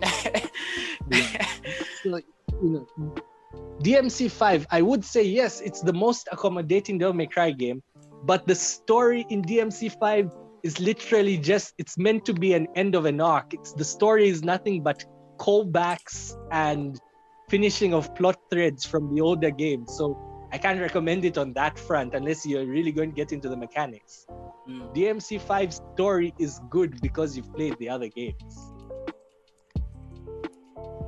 You know Okay. it, it's it's in a weird place. so people can jump straight into five then. Yeah, I, I always I always recommend three to be your starting point. Just that three is hard. It is an actually hard game, but it is like the perfect Devil May Cry starting. Alright, that's that's a, it's a good pick. It's a good pick. I like how different the games that we we, uh, have been listed so far are. I always like that. I like that there should be so- something for everyone. Someone can be like, hmm, I didn't like those other games, but that one. So Yeah. Yeah. Okay, So, so yeah, fair enough. so I guess I'll Your I'll, second. I'll pick my second one, which I guess when I say it, my number one is going to become extremely obvious. uh, so my second pick is one that absolutely surpassed my expectations. Like I, I didn't think this game would be as good as it is, and I think it is top of the class in its little subgenre. Uh, and I think everyone who likes action story-based games needs to play it, and that is The Last of Us Part Two. Um, like Yes, Man. something we both played finally. this game, man, like I don't even know where to start. I didn't think the sequel, like I've mentioned before, if you like listen to the pod, I think I've mentioned this on the podcast. I didn't think the sequel needed to exist. I think Last of Us Part One has a perfect ending. Of most narratives I've seen, that ending is perfect and elevates the game because of like the ending elevates the game so much. So when the two was announced, I was like, I don't know, sure, money, I guess, you know. Uh, but geez, they really went for it. Hey, they really, really went for it this time. They they doubled down on their themes. The characters were the characters were the stole the show. The gameplay improved dramatically, like dramatically. The gameplay improved. Last of Us Part One. I don't know. Maybe it's because I played it on PS3 and it had like that 30 to 24 FPS thingy, so it felt tight. You know, it felt tense. Uh, part two also is 30 FPS, but I don't know. Like it's it's there's more accessibility options. Like you can tweak your aim assist, uh, the color stuff, uh, you know, the sliding. You know, uh, there's that uh, GIF that uh, Sunhee Legend posted where everyone was like, "What? This isn't a cutscene? Like you can do this in the game?" Did you see that uh, GIF? Yeah, yeah, yeah. I saw it. Where it's like it's looking like John Wick. Yes, I'm like, how is you can do this in this video game? Like, okay, and I tried it, and you can, right? Like, wow, you, you actually can, like, and the AI is really like fun. So, like, from a gameplay perspective, because one of the biggest things people have with these games, like, oh, it's not even a fun video game. You just go down a corridor and shoot people, and then a cutscene happens. But nah, this one, it's open. It's not. It's a corridor, quote unquote, yes, but it has open areas. You're given some sort of choice in terms of which direction you go. You're given some sort of choice in how you tackle um, the, the the challenges ahead of you. You can stealth it out properly this time. Uh, you can straight up John Wick it if you want. You can do traps and kind of be like a, a predator. You've got choices basically. So as a video game, it's a good one, like from the gameplay stance. So that's argument of oh, it's not a game thing out the window. It's a good video game. You have no idea how happy it is, how happy I am that you've said this. because you see, Last of Us Part 2, you know, even though it didn't make my honorable mentions, my honorable mentions were, you know, Doom, Demon Souls. Last of Us Part 2 would be just below those games. Mm. In that I still think it's a fantastic game. Just 2020 is stacked. It is stacked. And 20 and you know, Last of Us Part 2 absolutely would have made my list in any other year apart from 2020. Mm. Mm. So with that said, and my primary reason is for that everything you've said about the gameplay. It is it's fantastic fun. it is. It's actually that, that's the thing is that so that's the thing is that when I, someone asks me like, "Oh, is the game fun?" I'm like, "Well, no," but that's story reasons. The gameplay. Well, no, but yes. Yes, like yeah, well, no, but actually yes. but like, like the gameplay is very very fun. Yes, the gameplay is actually a lot of fun the story is not fun at all. It is a horrible time. Playing that game is a horrible experience. I know that sounds like a bad thing, but that's exactly what they were going for. It's which supposed is perfect. to be. It's supposed to be horrible. There's, you know, like a, a mutual of mine that was asking, he's like, you people who played Last of Us and finished it, like, how do you like, like, how do you have humanity after play? Like, how do you feel? You know, and I totally understand where he was coming from because it's it's draining. It's heavy. It's heavy. It's extremely draining, man. Like I was, I have not been upset with a character in in a, a movie, whatever, or game, the way I was upset with one of the main characters in this game. You know, let me know with Ellie. I was very upset with one of Ellie's decisions I, I literally screamed at myself. I was like, what the, f-? what? I, you know, like I was really, really mad. Like I was so mad. They, they managed. I know. I know. Like I know. they managed to make me dislike Ellie. That's crazy. I love Ellie. You know, so they really, really pulled through, man. Like, oh, like you have to experience this game, even if it's like watching someone play it um, or playing it yourself. Like I said, the game won awards for its accessibility options where you can tone it all the way down to easy so it's very cinematic. You can have a waypoint showing you exactly where to go. You can switch up the auto aim so that it snaps to enemies' heads. So literally anybody can play this game. Anybody, whether you're playing games for the first time or whether you want to turn all that stuff off and want a super super hard survival mode type game, anyone can play this game. So I, I appreciate it's commendable the the lengths which Naughty Dog went to to make the game accessible. I guess you know when you've got the production values, you can do such a thing. Yes, when you have the time and the money to do that, you can you can do that, which is commendable that they can because so many people played it. So many people who don't play video. I, the a bunch of my YouTube uh, film critic video essay guys talked about Last of Us because they don't play video games, but they like you know deep movies or whatever. And The Last of Us is kind of one of those.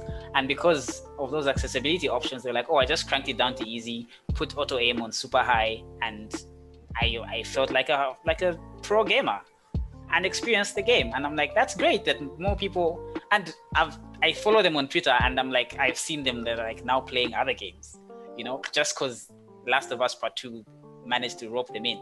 So that's always something I I, I, I appreciate you like to see. Yeah, and man, the story, the story is good, but the characters are what really win the show. The performances by, uh, uh, everyone, man. By, by Laura Bailey obviously like steals the show because she is amazing. Actually, uh, even uh, I like to shit on him for fun, but you know I, I love him. He's so pretentious. Uh, sh- crap, what's his name?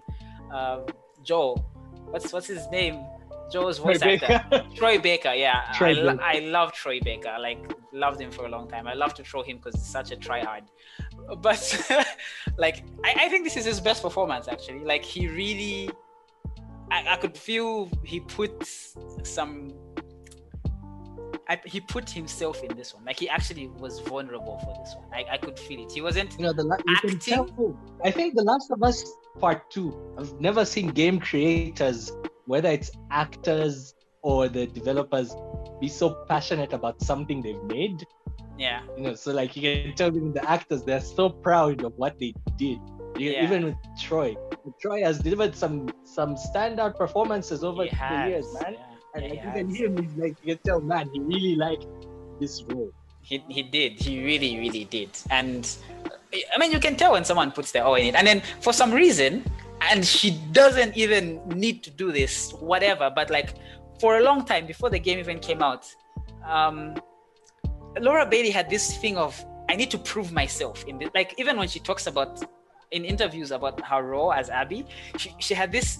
I needed to do this to like prove to myself that I'm good. I'm like, dude, you're Laura fucking Bailey. What do you need to? You're the best. You're the best we have, man. It's funny, she's been around for so long. Like, what's there to do? right? But she really went for it, and man, she, oh, it's, and she was pregnant half the time while doing that. And Abby's role is very physical, very physical. so, man, uh, what a performance! Uh, what a great game!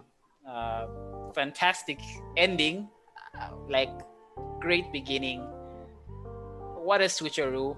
I mean, if you love that, let me tell you about a game called Metal Gear Solid 2.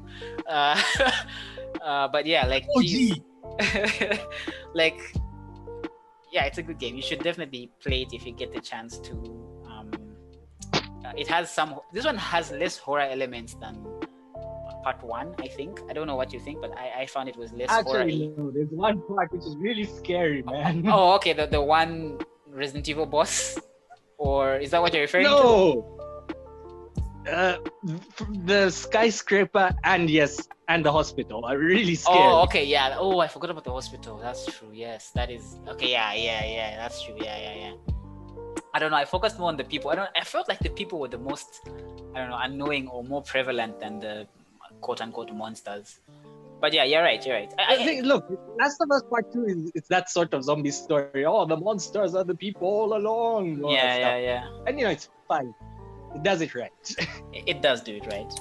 The, man, uh, and if the franchise has a future, I hope that they use the new character who shows up. He's he's so endearing. He's so pure, and I can't wait to see him get tainted by this world. I think you know who I'm talking Yeah, about. I- I'm, I'm, I'm actually very scared that you know if if part three does focus on that one character like how messed up they're going to be and how upset everyone will be because you okay, uh, i'll get out of the way the character is a trans character and you know if there's one thing which is you know a bad trope is that oh if you're lgbt that means you have to suffer in a video game. Oh So it's yeah, like that is going to be really sad. Yeah. It's that's like what happened. yeah it's oof, i mean yeah that's the thing that if that's the thing if if if they're gonna continue with this franchise i'm done with ellie. I'm done like emotionally i'm done. I've been through ups and downs with that character i'm done. Uh i don't want it to be ellie. I want it to be lev. Let it be lev. But then now that you've mentioned that i'm afraid first of all because they'll probably make him suffer and secondly just the whole backlash of oh my god you've got a trans character in your video game whatever nonsense people do that i'm also i mean that i can brush off but it's also like tiresome you know yeah, the discourse around Last of Us Part Two, I got tired of it. Like, like no more. I'm, I'm tired of listening about this game. As much as I like it, I'm just tired of the discourse. yeah yeah Oof. but And anyway it felt like a game which everyone said, "Hey, we're going to pick on this game." like, I, I am not interested in that. Uh, neither am i but i will say one thing though the fact that it's so like gangbusters it's won a bunch of awards the fact that one of the most talked about most popular highly rated highly uh, awarded games of the year had a lesbian lead is amazing right? Like one of the biggest games in the year has a prominent lesbian lead. I don't think hollywood can say that. And it wasn't one of those things like oh i'm lesbian. I, you know my girlfriend died i guess and you're not gonna see anything gay this whole movie you know except maybe i'll pick a chick once or wink at a girl so you know i'm still gay by the end of the film. Like this is like a proper like you know like it's front and center and it's the biggest game of the year. Uh, one of the biggest games of all time actually. And gaming can point at last of us part 2 and say hey look. Whereas i don't think movies can do that yet. I'm very proud of that. Yeah. you know, it's a game. There's always a lot to say about this. I, I, I really hate that it came out in this year that was so stacked, because mm. it definitely, absolutely would have made my list.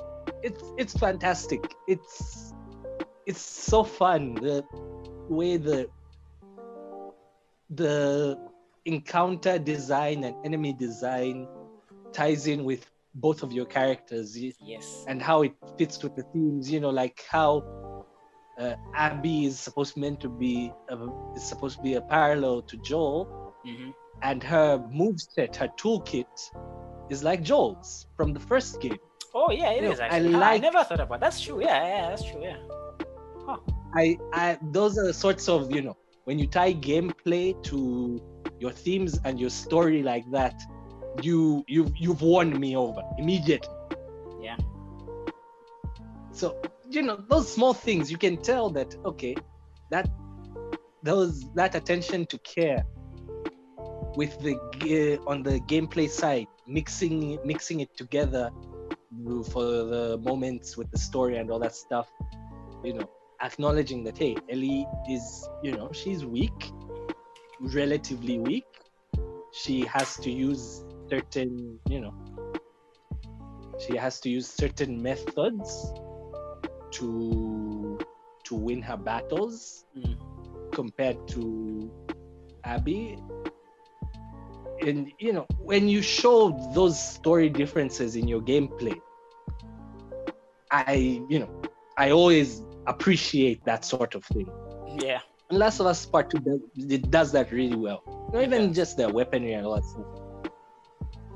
And you know, of course, you know, you actually have to have a fun game to do that. Last of Us Part Two is, is hella fun. yes it is Some of the most fun I've had in a third-person shooter in a while. yeah You know, third-person stealth shooter. You know, which is like the it's it's like the everyman genre. yeah it's yeah Oh. And that, that that's a lot coming from me, who's you know I there's not any Naughty Dog game which I ever said that hey this is a game of the year contender. I'm not the biggest Naughty Dog fan. I never have been. So it sucks that their game, which I consider unequivocally their best game, has come out in a year so good that I can't appreciate it in my game of the year list. I find it a bit sad. no it's gotten its roses i'm sure it's it's uh it's fine yeah, it, it, it doesn't need to, obviously. I'm very curious what Naughty Dog do next. Uh, I, I don't know if they will do this style again. They probably will. I don't know. But yeah, uh, the future is bright. I'm, I'm very happy for them. We've come to the big one. Mr. Robbins, Game of the Year 2020. Tell us about it. As of, if you've seen my list on Twitter or on Facebook, you already know what it is. And it's a DLC. It's Kingdom Hearts 3's DLC. Uh huh. What is the full title just, of this DLC? Uh, Kingdom Hearts 3 Re Mind. That's And, it? you know, what? That's it? It's just called Yeah. Re Mind? It's not Re Mind Mhm. memories of the past come to the No, no, no. future or whatever. No, no, no, it, it, basically it's just Kingdom Hearts 3 Re Mind. And, you know, you wonder, hey, what does a DLC have to do to be your game of the year? And it's, it's like it was made for me. This DLC was hand, it's like it's handcraft for, for me, for what I like in video games. Like, when I play a game, you know, I play games for multiple purposes. I've said I'm not two dimensional. You know, I I can like a lot of games, but what Kingdom Hearts 3 Re Mind does is it's it's like this is perfect. It's everything I ever wanted. It's literally, you know, there, there- there's some story stuff. There's, um, you know, uh, teasing and all that stuff. But who cares about that stuff? It's got 14 boss battles, which are all very good. 14 in a DLC. And- wow. Eh, you know, I love boss battles. Like, I can't state this enough. Boss battles are very important, especially for an action game. Uh, and I went through this brief, I went through this. What I want out of a boss battle first, you need good combat mechanics, you know, like uh, variety, mm, multiple moves, just like in general stuff to do that you're saying that oh i'm it's, the game isn't playing itself. Kingdom hearts is often accused of playing itself because it's so easy. Remember it's it's a disney game so Yeah. of course it's going to be it's made it's made so that you can button mash and that's okay. But underneath that there have to be good core mechanics. You know parries elemental weaknesses stuff like that. And kingdom hearts 3 had that but the game was so easy that couldn't actually use it. You just mash and then the enemies are dead before you have the chance to actually use the game's mechanics. Re Mind is the opposite of that because you've got difficult bosses. You've got bosses that whatever habits you built up you're punished for them. You see it's like oh enemy is doing an attack. Let me just mash the dodge button in Re Mind you can't do that because they'll delay their attacks. They'll do an unblockable attack. They'll do stuff you know which is anti what you know. Mhm. and you know, that's for me uh, you know you don't do that all the time but within the context of that hey this is a game that already released. So messing with your muscle memory because it's an already released game is perfect Yeah, because it's DLC basically. so mm, it is it's literally dlc so when you mess with your pre-existing concepts of how you play the game you get nicer experience you get more fun experiences so Re Mind does that while also taking advantage of the actual mechanics which kh3 had which it was too scared to use because you know had to kh3 played it safe in the gameplay department because it had to appeal to so many people. Five you know millions of kids and all that stuff. So Re Mind is like it's for it's for hardcore players.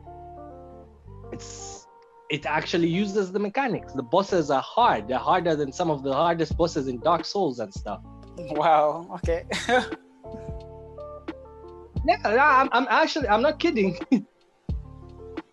it's actually you know it, the level of difficulty is that high in terms of the in terms of these 14 bosses. It doesn't mess around. So it fulfills that. It talks it does something else i talked about when i was talking about dmc5 that's player agency you know which is um, again it's going to sound like me bashing cinematic games but Which mm, Kingdom Hearts 3 is actually. But the DLC isn't. You see, you see, um, player agency is so important. It is, uh, to me anyway, it is very, very important to me. Having your actions being done by you is such an underrated thing.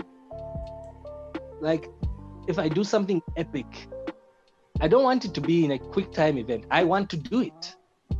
I want to be the one who did the cool thing. And you know, KH3 looks spectacular. You know, it's anime as hell. So all everything a bad guy is doing, everything you're doing, it's super flashy, but it's you at the end of the day. That's the most important part.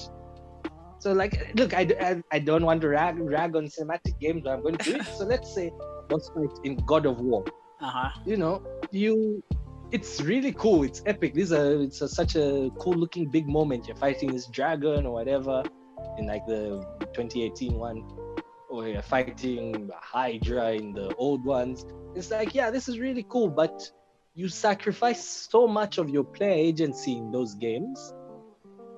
When you're actually fighting it, it's like, oh, I'm just whacking on a brick wall, barely doing anything. Then when I make it weak, that's when I get to do all the cool stuff. It's a quick time event.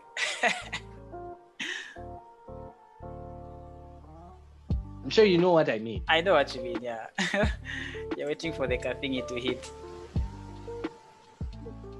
Kingdom Hearts 3 Re Mind no, it is not like that. You are doing all the cool stuff. All the cool blocks and dodges, you are involved.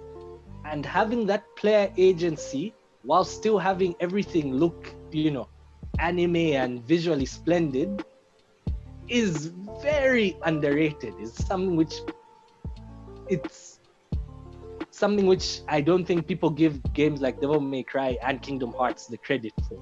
I've got a question though. even Bayonetta uh, is guilty for this.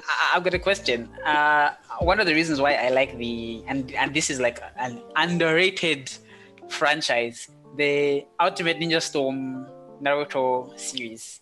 Uh, they made a game called crap. What's that game? It had Akuma as a villain in a DLC.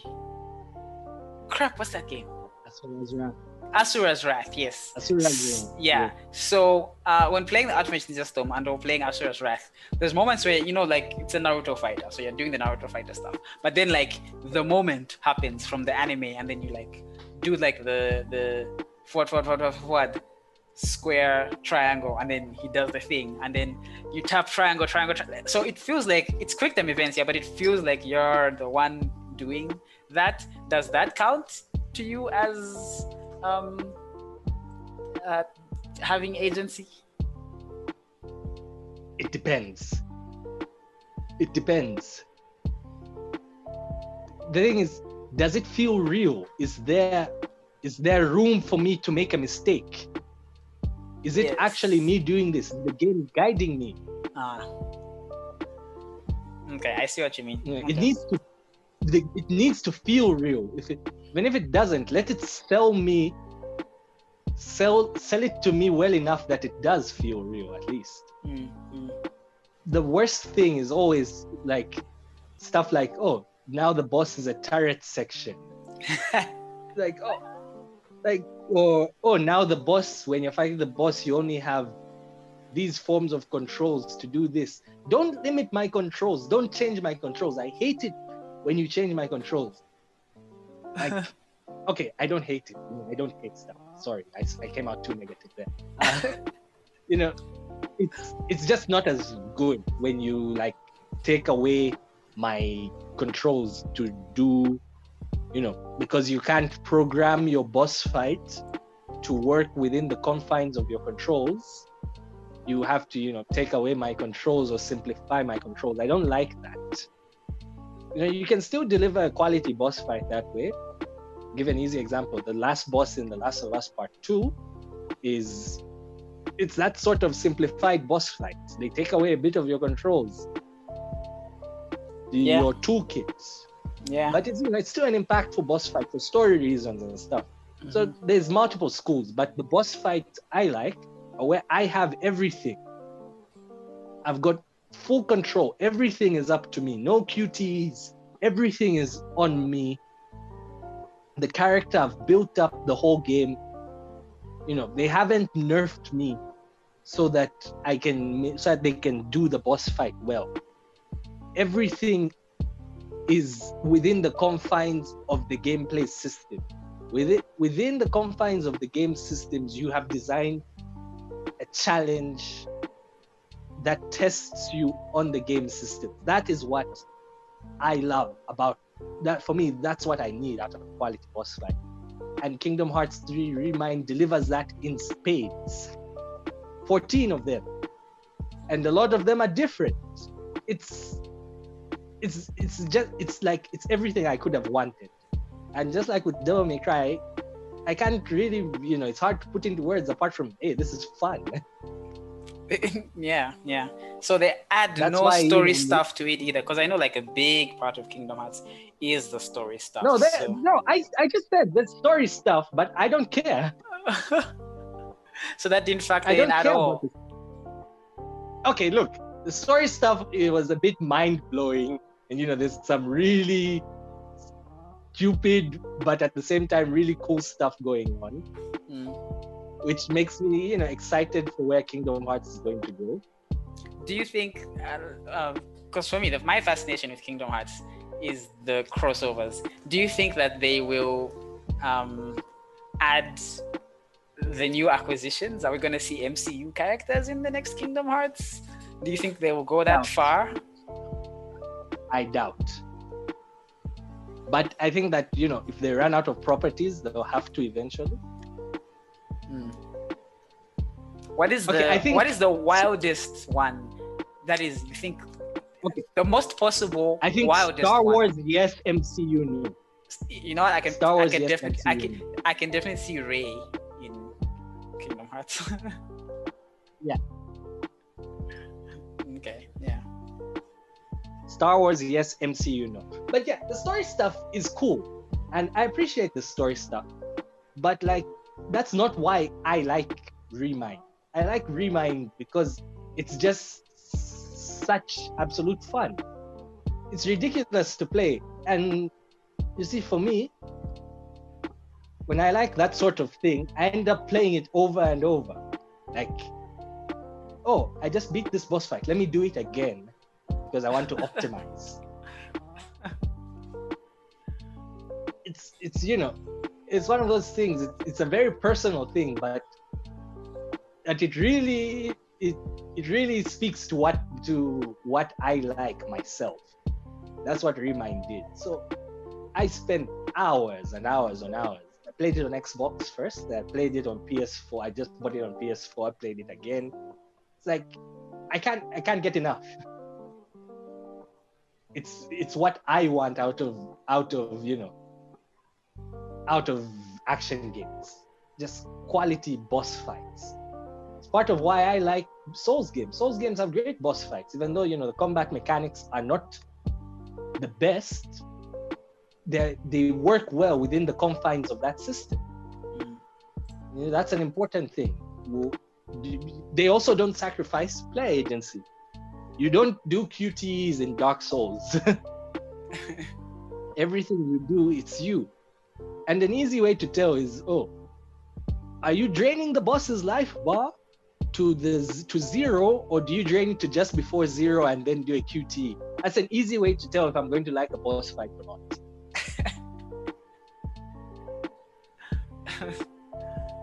ah, well put. Well, well put so you know it's it's it's very much something that this is unique to me and that like i can get why other people don't appreciate that. But you know for my taste Re Mind really knocks it out of the park. Just boss fights over and over quality fights. You optimize you learn. It's it's it's what it reminds me what i like about video games as as a whole like this is for me, this is what it's all about. That's what it's all about. Okay. Mm-hmm. Well, well put. well put. Well put. Kingdom Hearts Re Mind, dude. All your all of your games are like DLCs or like I know. special editions. I know. yeah, I know. It's it's it's been a really weird year, and even Final Fantasy VII remake, even though it's the name, it has the name remake in it. It's the closest thing to a new game because to a new game, so yeah. different. Yeah. I guess if I was to give like, you know, one actual new game, it is 13 Sentinels. That's the actual. That's the actual newest game. Yeah. What's new game that is like? Oh, that that that would. So if I was to make my new games only, no re-releases or remakes. Game of the year list top three. I guess it would be 13 Sentinels, Doom Eternal. Oh man, I don't know if it would be The Last of Us Part Two or Nioh Two. Damn, this is hard. But yeah, it, would be something like that. Mm. Man, 2020 has been stacked. it has. It has. Okay, that's that's a that's a respectable and unique game of the year. Um, yeah. I feel like uh, Kingdom Hearts 3 Discourse came and went real quick. I don't know, maybe because I'm not part of the fandom, uh, but it, it, was huge last year. I do remember that it was huge, but I feel like it didn't last as long as the discourse leading up to three. Am I am I wrong? Yeah, that's, right? how, it, that's how it always is. It's yeah. always like that. Yeah. And it's The Last of Us Part 2, Jesus Christ. Anyway. Moving on. Moving on. My game of the year should come as literally no surprise to anybody. because this is my time to gush about uh, one of the best games I have ever played in my entire life. A culmination of all their works put together to perfection. And uh, my favorite thing about this game is getting to see um, like I've kind of forced it on like my my mutuals and uh, like uh, some of my colleagues who don't really play. I'm very glad seeing like my editor. She's playing it as well. She doesn't play many games, but she's finally playing through this game and she's loving it as well, which is amazing. And I am talking, of course, about Super Giants Games is Hades. Man, Hades.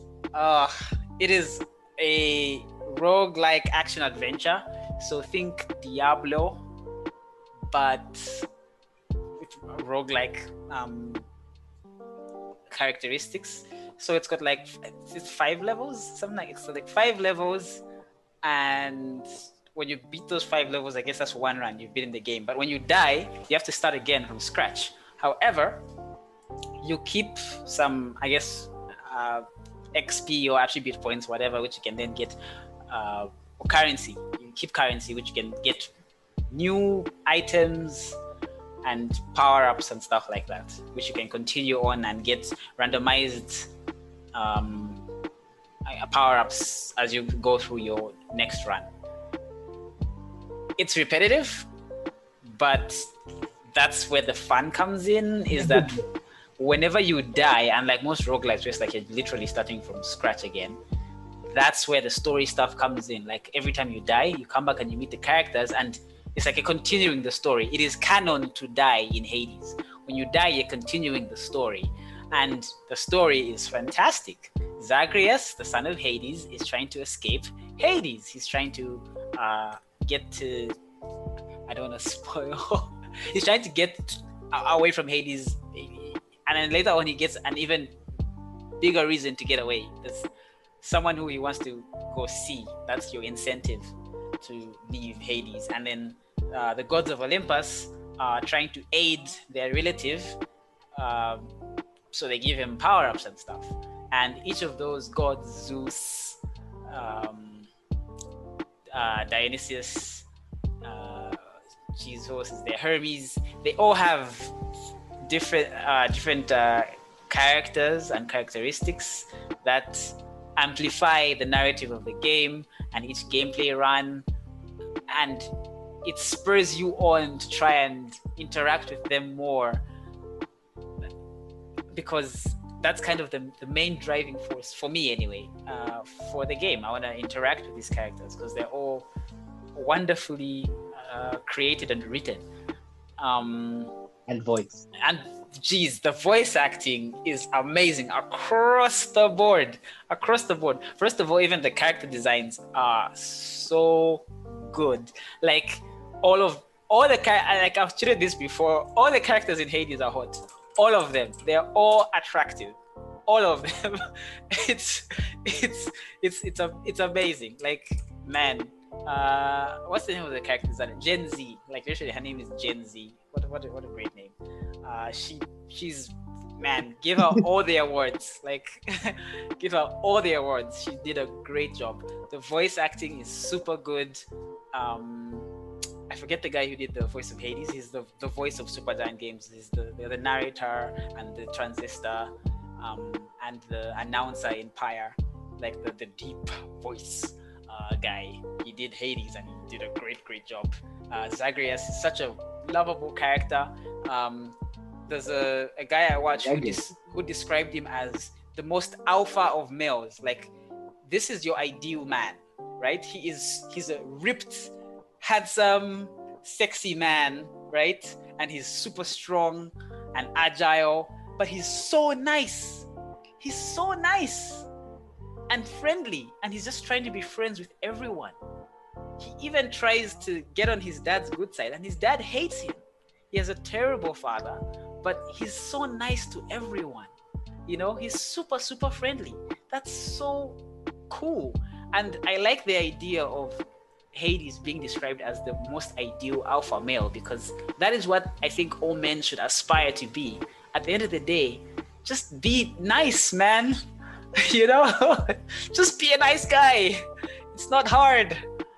Um, yeah, I, I, I love Zagreus. He's such a good character. Um, I like uh, man, the voice acting, Meg's voice is so sexy, man. Like every time I met Meg, I'm like, let's go. like such such like man, really well done voice acting. The and then I haven't even talked about the gameplay, which is the king of everything here. It is snappy, it is responsive, it is dynamic. You can depending on what weapon you get and what upgrades you have, your you ne- each run is different. You can never have the same run in Hades because it's random. I guess you can have the same run if you like play it a thousand times, but like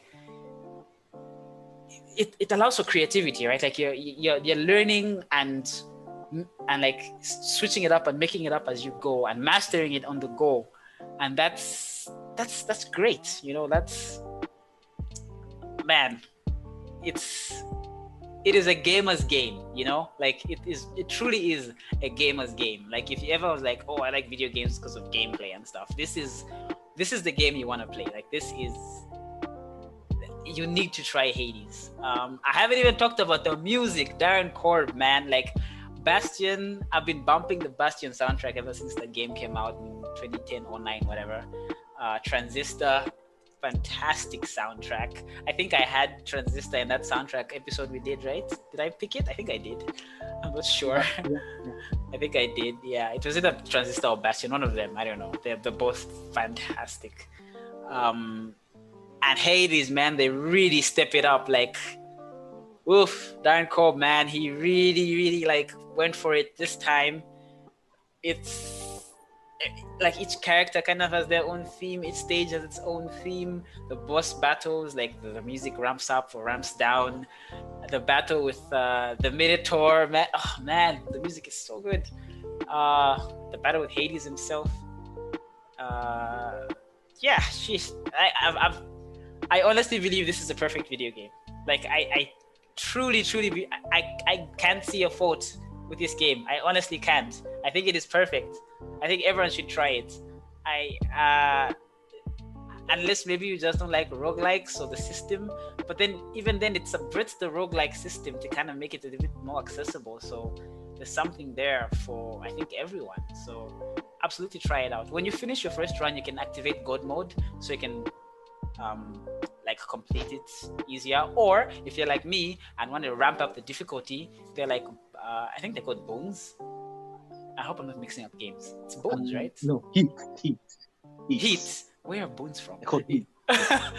bones, bones are like... what you, you want to go to get Okay, yeah, yeah, yeah. The, the heat, yeah. Uh, you add the heat um, to, I guess, add the difficulty stuff. They can make the spikes do like 400% damage. Yeah, that's right, 400% damage. They can make, they can double the enemy's spawns. They can double the enemy's HP.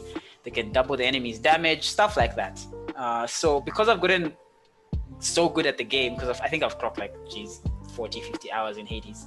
Um, I, I, I, kind of don't want it to end and I, I, enjoy the challenge of the game right and that's crazy coming from me right i enjoy the challenge in a video game that's how good the gameplay is in this one man like i actually enjoy the challenge in this one that i ramp up the difficulty myself so that's man, that's I guess that's all I had to say about, about, Hades, man. Like absolutely try it out if you can. Look at the art, check out the music. Uh, absolutely try it out. Yeah, Hades, my 2020 game of the year. Interesting, interesting. Like it, it, Hades is the success story of this year, if I can say that. Mm-hmm. It's meant to be the, you know, it's seen as the good side of the gaming industry, made by a team that doesn't crunch, a team that you know they put their game on early. You know, Hades has been on early access for a while, so it's It has. there's been this active development with the community, and they've followed everything about the game, and they've given feedback. And now that oh look, the full release is here, it's fantastic because you know they've been transparent, they've been honest, all that stuff. You know, mm, it's the anti AAA game. It really is. people are calling it that. It really, really is. Like that story that came out about them, Mhm. like giving, like, like they literally work nine to five. Nobody stays after five. Like they'll literally force you to leave the office.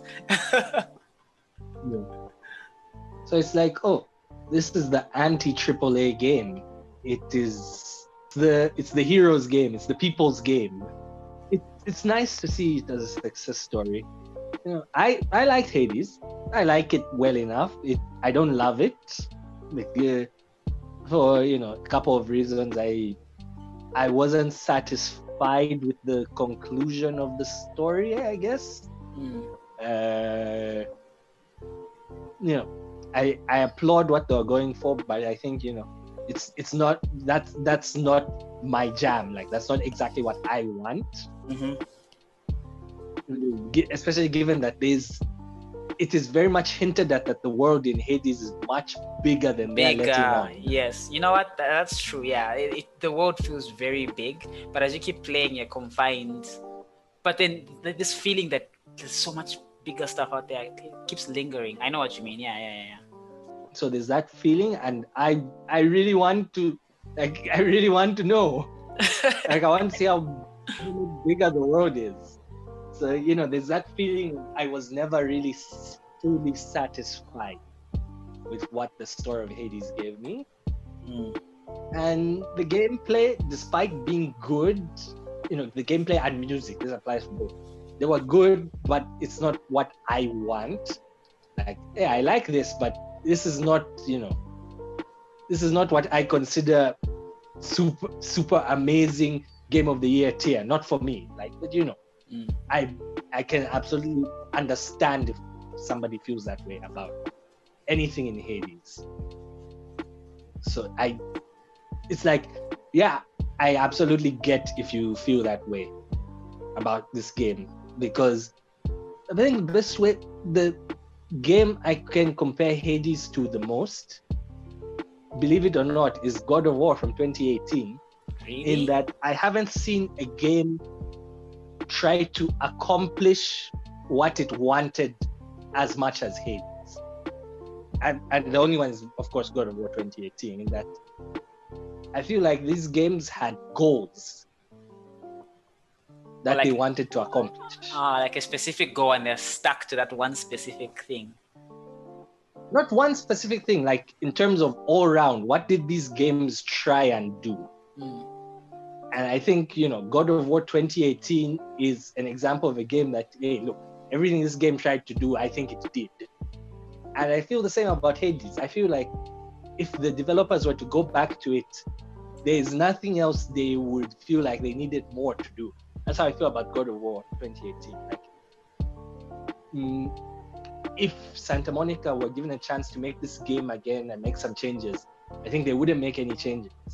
That is exactly how I feel about Hades. It is, you know, as you said, it's a perfect video game. And, you know, perfect is, you know, that word means a lot, but it is, you know, it's as perfect as it can be. yeah, like you know what I mean? yeah, And then, you know, you liking it is just down to your preference exactly. Yeah. whether th- that's your flavor. of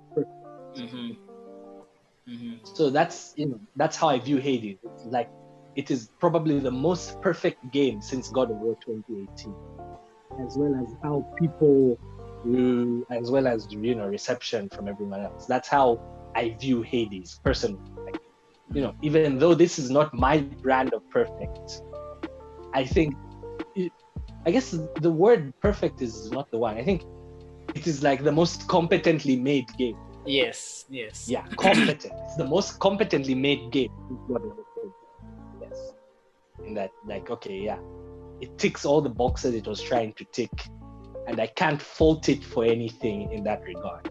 And you know, of, of course, there are parts of it which I do think are actually exceptional. I believe the character design is amazing, as well as the voice acting. I think those are those are actually the the the the, be, the actual best parts of Hades for me. I, I believe art wise, it is fantastic, and in terms of voice acting, it's also fantastic.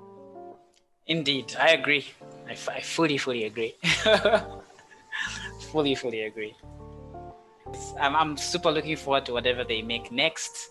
I didn't think that they would succeed like this.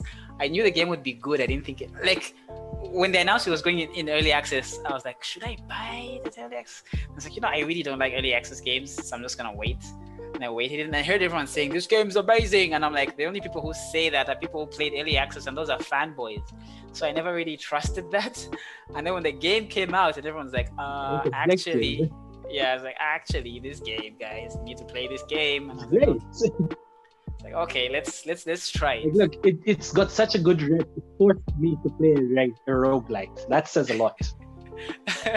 it does say a lot because roguelikes are, are are big. Wait, so but you play um uh what's this game with the bugs? The bug game, Silksong, Hollow Knight. Have you played Hollow Knight? That's not a roguelike, that's a Metroidvania.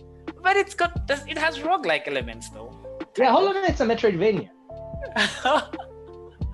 No, it has- doesn't. It, it- doesn't. It doesn't. It absolutely doesn't. Does it not? Am I mixing it up with another game? What happens when you die in Hollow Knight? Do you not You start from the are. beginning? Yeah, mixing it up with Dead Cells. Ah, yeah, I'm mixing up with Dead Cells. That's true. Oh god, they no, came out Hollow the same Knight's year. like right? a Souls game. You, you go back to like a Oh, then you collect your your soul. Yes. Whatever. Okay. I yeah. believe Dead Cells. Yeah. Hollow Knight is, you know, it's Metroidvania plus Dark Souls, which is fine because Dark Souls literally a 3D Metroidvania. It is. It is. Moving on. That's true. Yeah. so yeah, I mean, those were our games of the year for 2020. A an interesting year for games, uh, to say the least. I mean, for starters, we had no E3 this year, which to me probably wasn't a big deal to a lot of people, but to me, E3 is a really it's almost a, like a religious experience for me. Like I've followed E3 and watched it live ever since 2010. Really? So not having an E3 was really like sad for me because I, I, I it, like it's super important to me. So not having yeah, it was tough, but I, I understood why they were doing it. Uh, there are business reasons why there was no E3 and obviously COVID, but I think a huge part is the business reason. Uh, and I don't know if there will be an E3 next year or the other year. I, I don't think so, which makes me sad because I really did want E3 as a concept to exist. I think it helps uh, elevate some games that may not have been elevated. I don't think No Man's Sky is No Man's Sky without E3. I think having um, Sean Murray walk up on stage there and talk about No Man's Sky elevates it. I think having Ikumi Nakamura walk up on stage makes her the next biggest superstar, and whatever she makes next is gonna be ex- like well known because it's Ikumi. You know what I mean? So Going to be eyes on you. yeah so i think it's important for that reason. Uh, and also just as a celebration of games award season is good but i don't think games are as celebrated as during e3 like all the gamers for like a week at, like twitter is just games for a week and just positively. Even if it's snark it's like positive snark you know what i mean? And i love that. I really really love that. So stretching that out as it, did this year with the summer what was it called summer of games what, what did jeff keighley call his thing Yeah, summer of games. summer of games I, stretching it out i think Summer games, yes. yeah it, it loses that oomph you, you know you wanna i liked staying up till zero three. You know, like a all nighter of just game trailers, game trailers, game trailers. Like I like that feeling of just like being hit by a ton of trucks of just game information and processing it throughout the whole week. You know, I actually even like the leaks, man. Like it's fun. It's it's it's a fun experience. So not having that in the year was um, kind of sad, and knowing that it might not exist again will be sad. I hope that the uh, Jeff Keighley is kind of convincing all these publishers because they're doing their own thing now to put their quote unquote conferences close together so that maybe it lasts instead of lasting three months, it should maybe last a week. Maybe have one conference a day or something. I think that would be uh, really good. Uh, yeah, uh, that's one of the big things. The thing is, you know, I, I'm, I'm going to be the, the, the pessimistic realist here. You know, we've got to look at facts. If you want mind share, you space things apart. True. If you want, you know, if all of Sony, so, you know, Sony were the first to bail on E3, and if they want their, you know, their conferences stand out the most, what do you do? Have it be alone. It's Yeah. unfortunate, but you know, it's it was a signal of Sony bailing on E3 was a signal of things to come. Now everyone does their own conference, and then you've also got the whole thing, you know, how E3 broke everyone's trust with, you know, they doxed a bunch of journalists. Uh, so it's you know, it's it's not looking too bright for E3. It's not. I will miss the, you know, I I will miss having a centralized place knowing that hey, around this time of the year, this is when I expect announcements because now it's a now it's you know it's what the corporations want. We're thirsty, we're thirsty, we're thirsty, and then they give us the info when they want. That's exactly what corporations and capitalism want. Yeah. That's exactly where we're going the way Sony and Nintendo Directs are. It's really, you know, it's sad that it's that way, but I, but you know, I think it's better in other ways. Like, you, you know, you won't be forced to make an E3 demo. I'm sure you've heard of horror stories or Yeah. E3 demos before. The issue demo nonsense.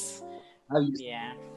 you spend lots of money to make a vertical slice of a game which won't even exist. And all it does is make life difficult for the developers. Yeah. Yeah. Well, that won't exist anymore. So I guess that's one positive. So that's true.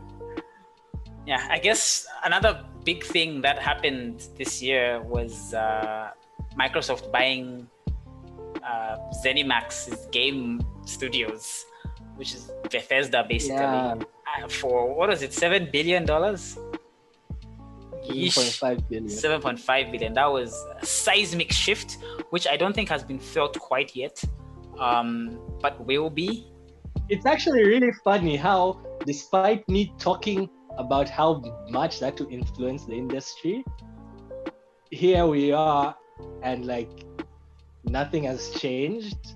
Like, it very much feels like the mind share is still Still with way things were with A. Yeah. Yeah. I think that when the first Bethesda game comes out and that knowledge of, oh no, this is exclusive, that's when people be like, oh wow. You know, like that's that's when it's really gonna hit. You know, like it's not gonna hit just yet. I feel like this is how all business deals kind of are. I, I, the way I don't think we have felt Disney buying Fox just yet. Like it still feels like those things are separate. But once a couple years pass by, you'll be like, oh, okay, everything is Disney now. Damn.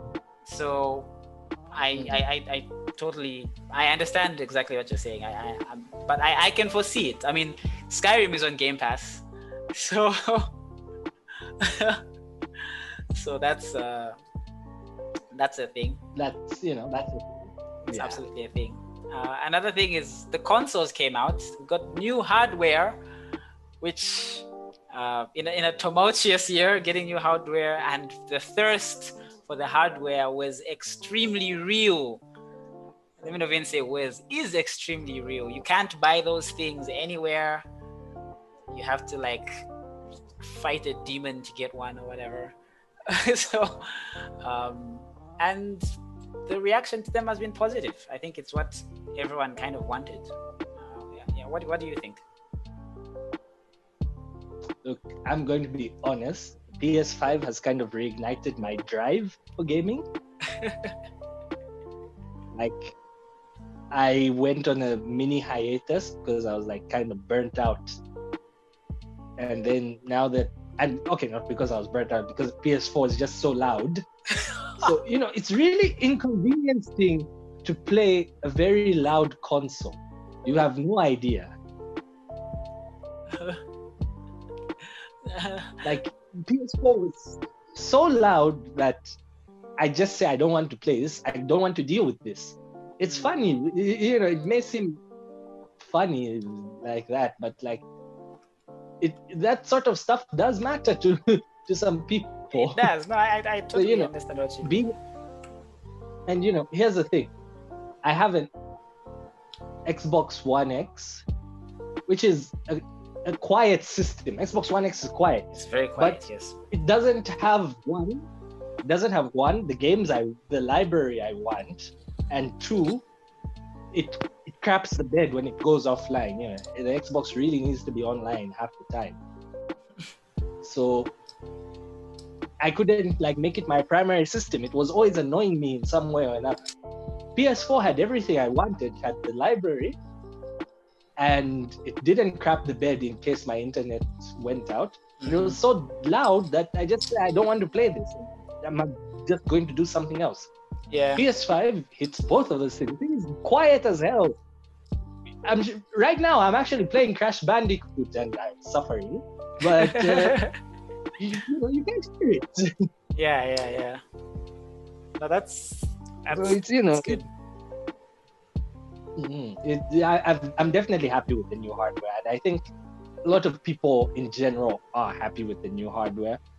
You know, this year, most this, you know, of course, we won't feel this in our country because of how bad our economy is in general.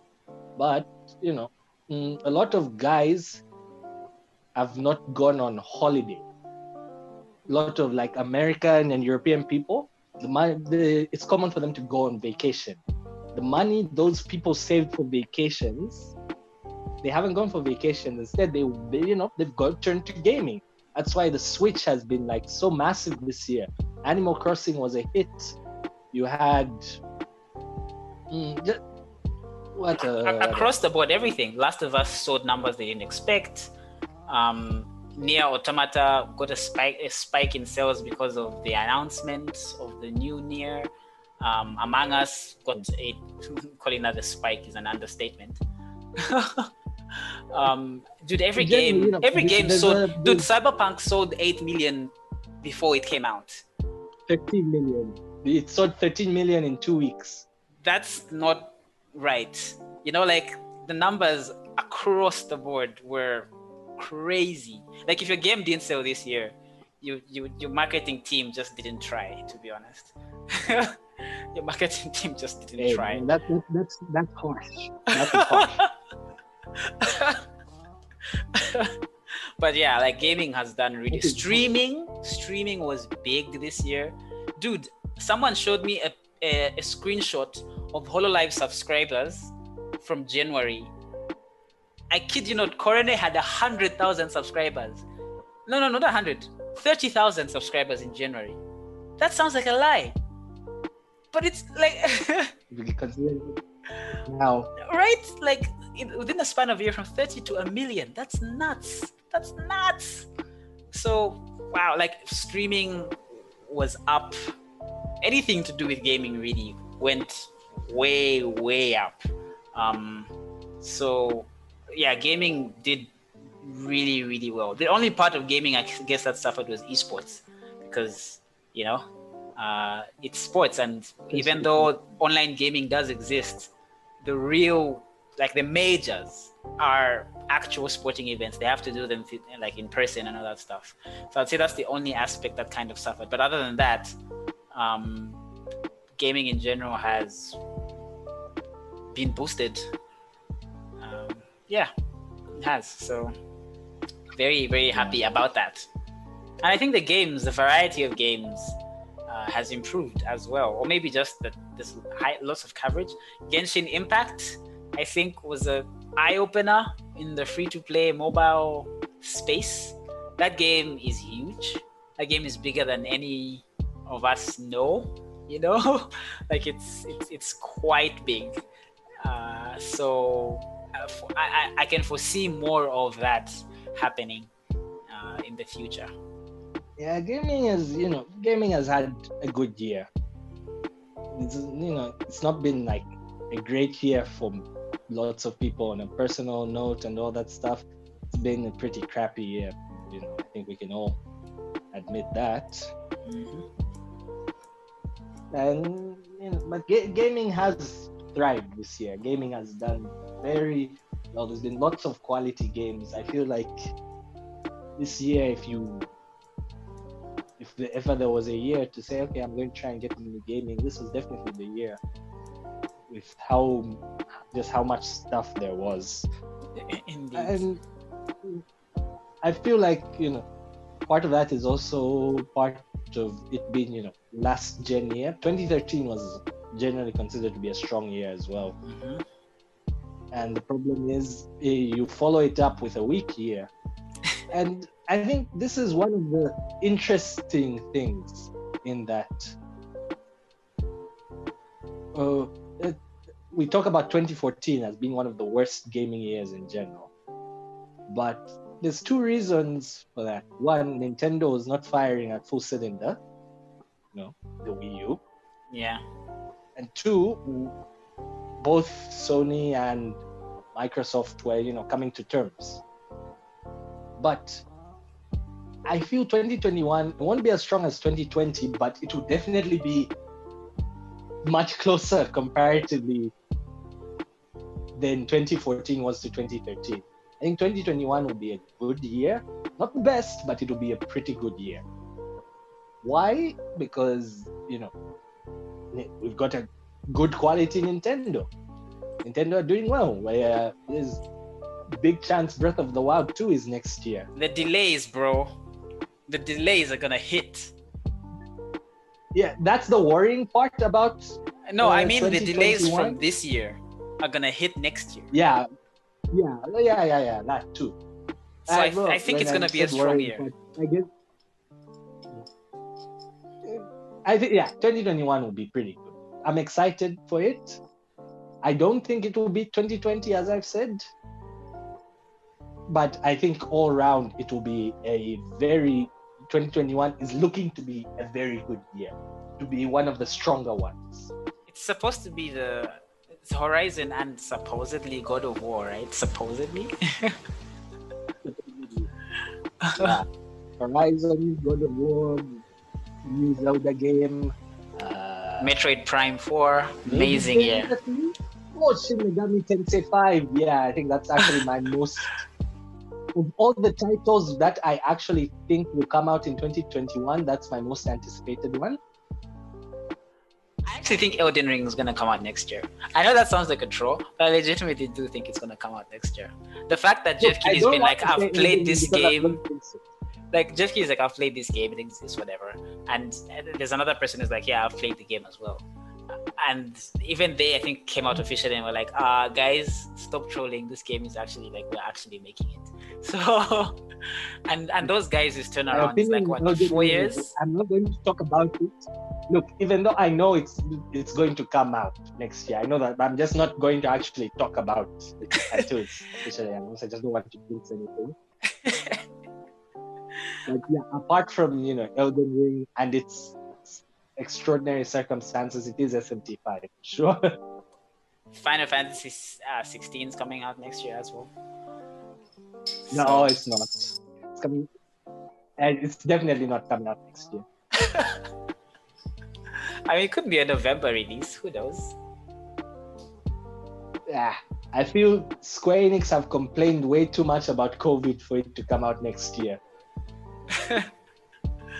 fair, fair. There's Resident Evil Village. I think it's gonna be a pretty good year. Far Cry, which I am very mean- much looking forward to. Very, very much. I really like those games. Those are like my yeah, those are like my junk food games, the Far Cry games. food. You know, they're Yeah. You know, you know what they taste me like. and Assassin's Creed. like you know what they taste like. I'm not gonna go to like bat for it as game of the year or whatever, but like I'm definitely gonna play and absolutely enjoy them. So yeah, I think next year is not gonna be dull as compared to each ne- like new um generation Yeah. kind of game. Yeah, it's gonna be it's gonna be quite good. The PS4 year was bad. That first year, that was a bad year. My God. Oof. Oof. Halo's coming out next year. was not the best. Like Halo Yeah, Infinite Halo. coming out next year. Fingers crossed, man. I am praying. I'm praying it is good. No, that game's gonna be good, man. It's gonna be good. It's it has to be good. this is the fanboy in me jumping out now. It, game- it has to be good. It has to be good. There's a difference between it has to be good and it's going to be good. it has to be good. It really does. Um, I, I trust that team. Halo 4, I think, doesn't get the praise it deserves. I think 343 were forced into a corner and they came out the other end and made one of the best Halo games. And I think many people just don't praise them because they made a competent game. Like Halo 4 came out and they're like, yeah, this is a good game. I was like, what do you mean? Yeah, this is the first Halo game and they matched Halo 3. What are you saying? Yeah, this is a good game. Matching Halo 3 is not a simple feat. That's Look, a lot of people do not agree with your opinion, Ah, myself man. included, but okay.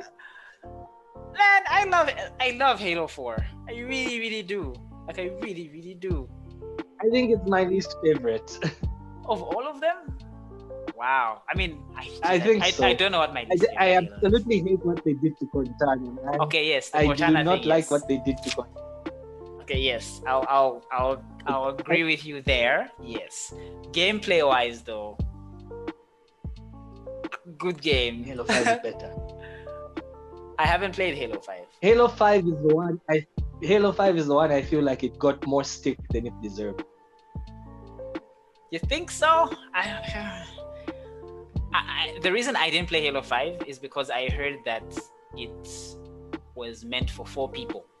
And if you play it alone, the AI is dumb. And I'm like, I love playing Halo with my friends. I played Halo 1 uh, with friends. I played Halo 2 with friends. I played Halo 3 co op with friends. Uh, Halo 4 I played alone and that still worked. When Halo 5 came out and they were like, uh, this is, you need four people kinda. I was like, ish, I'm out. Like, and it was not, I wasn't split screen. It wasn't split screen. That was the thing. If it had split screen, I'd be like, I get it. Sure. Let me play with my friend. But, you know, anyway, we'll see. I'll try it out. It should be out. It's on PC, right? Halo 5 is on PC, isn't it? Must be. No, it's not. Not yet. Why, does why do I think it's on PC? Because the rest of the MCC is. Oh, okay.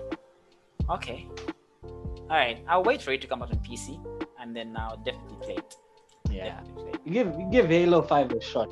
Story is kind of controversial, but I prefer what they did with Cortana in Halo 5 than what they did in Halo 4. A lot to look uh, to look forward to.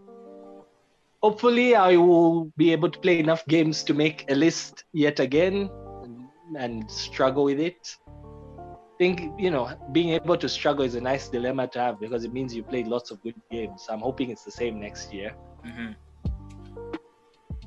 I, I I hope so too. Considering I want to play all the AAA or most of the AAA games at least, the ones that I'm appeal to me at least. I want to try them out. Hitman Three is coming out. Know most people don't play that Next game, month. that franchise, but it's a franchise that you shouldn't sleep on. And yeah, they're good. They're very good. They're very, very good. Kena, which was like my most anticipated PS5 game, is also supposed to come out next year, early next year. So um, that's another one. So yeah, uh, I guess that was 2020 gaming as a whole. A fantastic year for games, a pivotal year for the gaming industry. Um, it had great video games as well come out and yeah looking forward to next year any final words robin Um, thanks everyone for listening. Like this year. We started uh, what halfway through the year. Yeah, about. Uh, we, we hope to continue this into next year as well. Mhm, mhm, for sure. So like everyone, yeah, thanks for listening and all that stuff. Uh, we, you know, hope you will continue listening, and we hope that your 2021 is better than your 2020. it's not looking good, but you know, we can hope. We can hope. we can hope. All right. Thanks for listening, guys, and uh, enjoy the new year. And you listen to us, I guess, next year.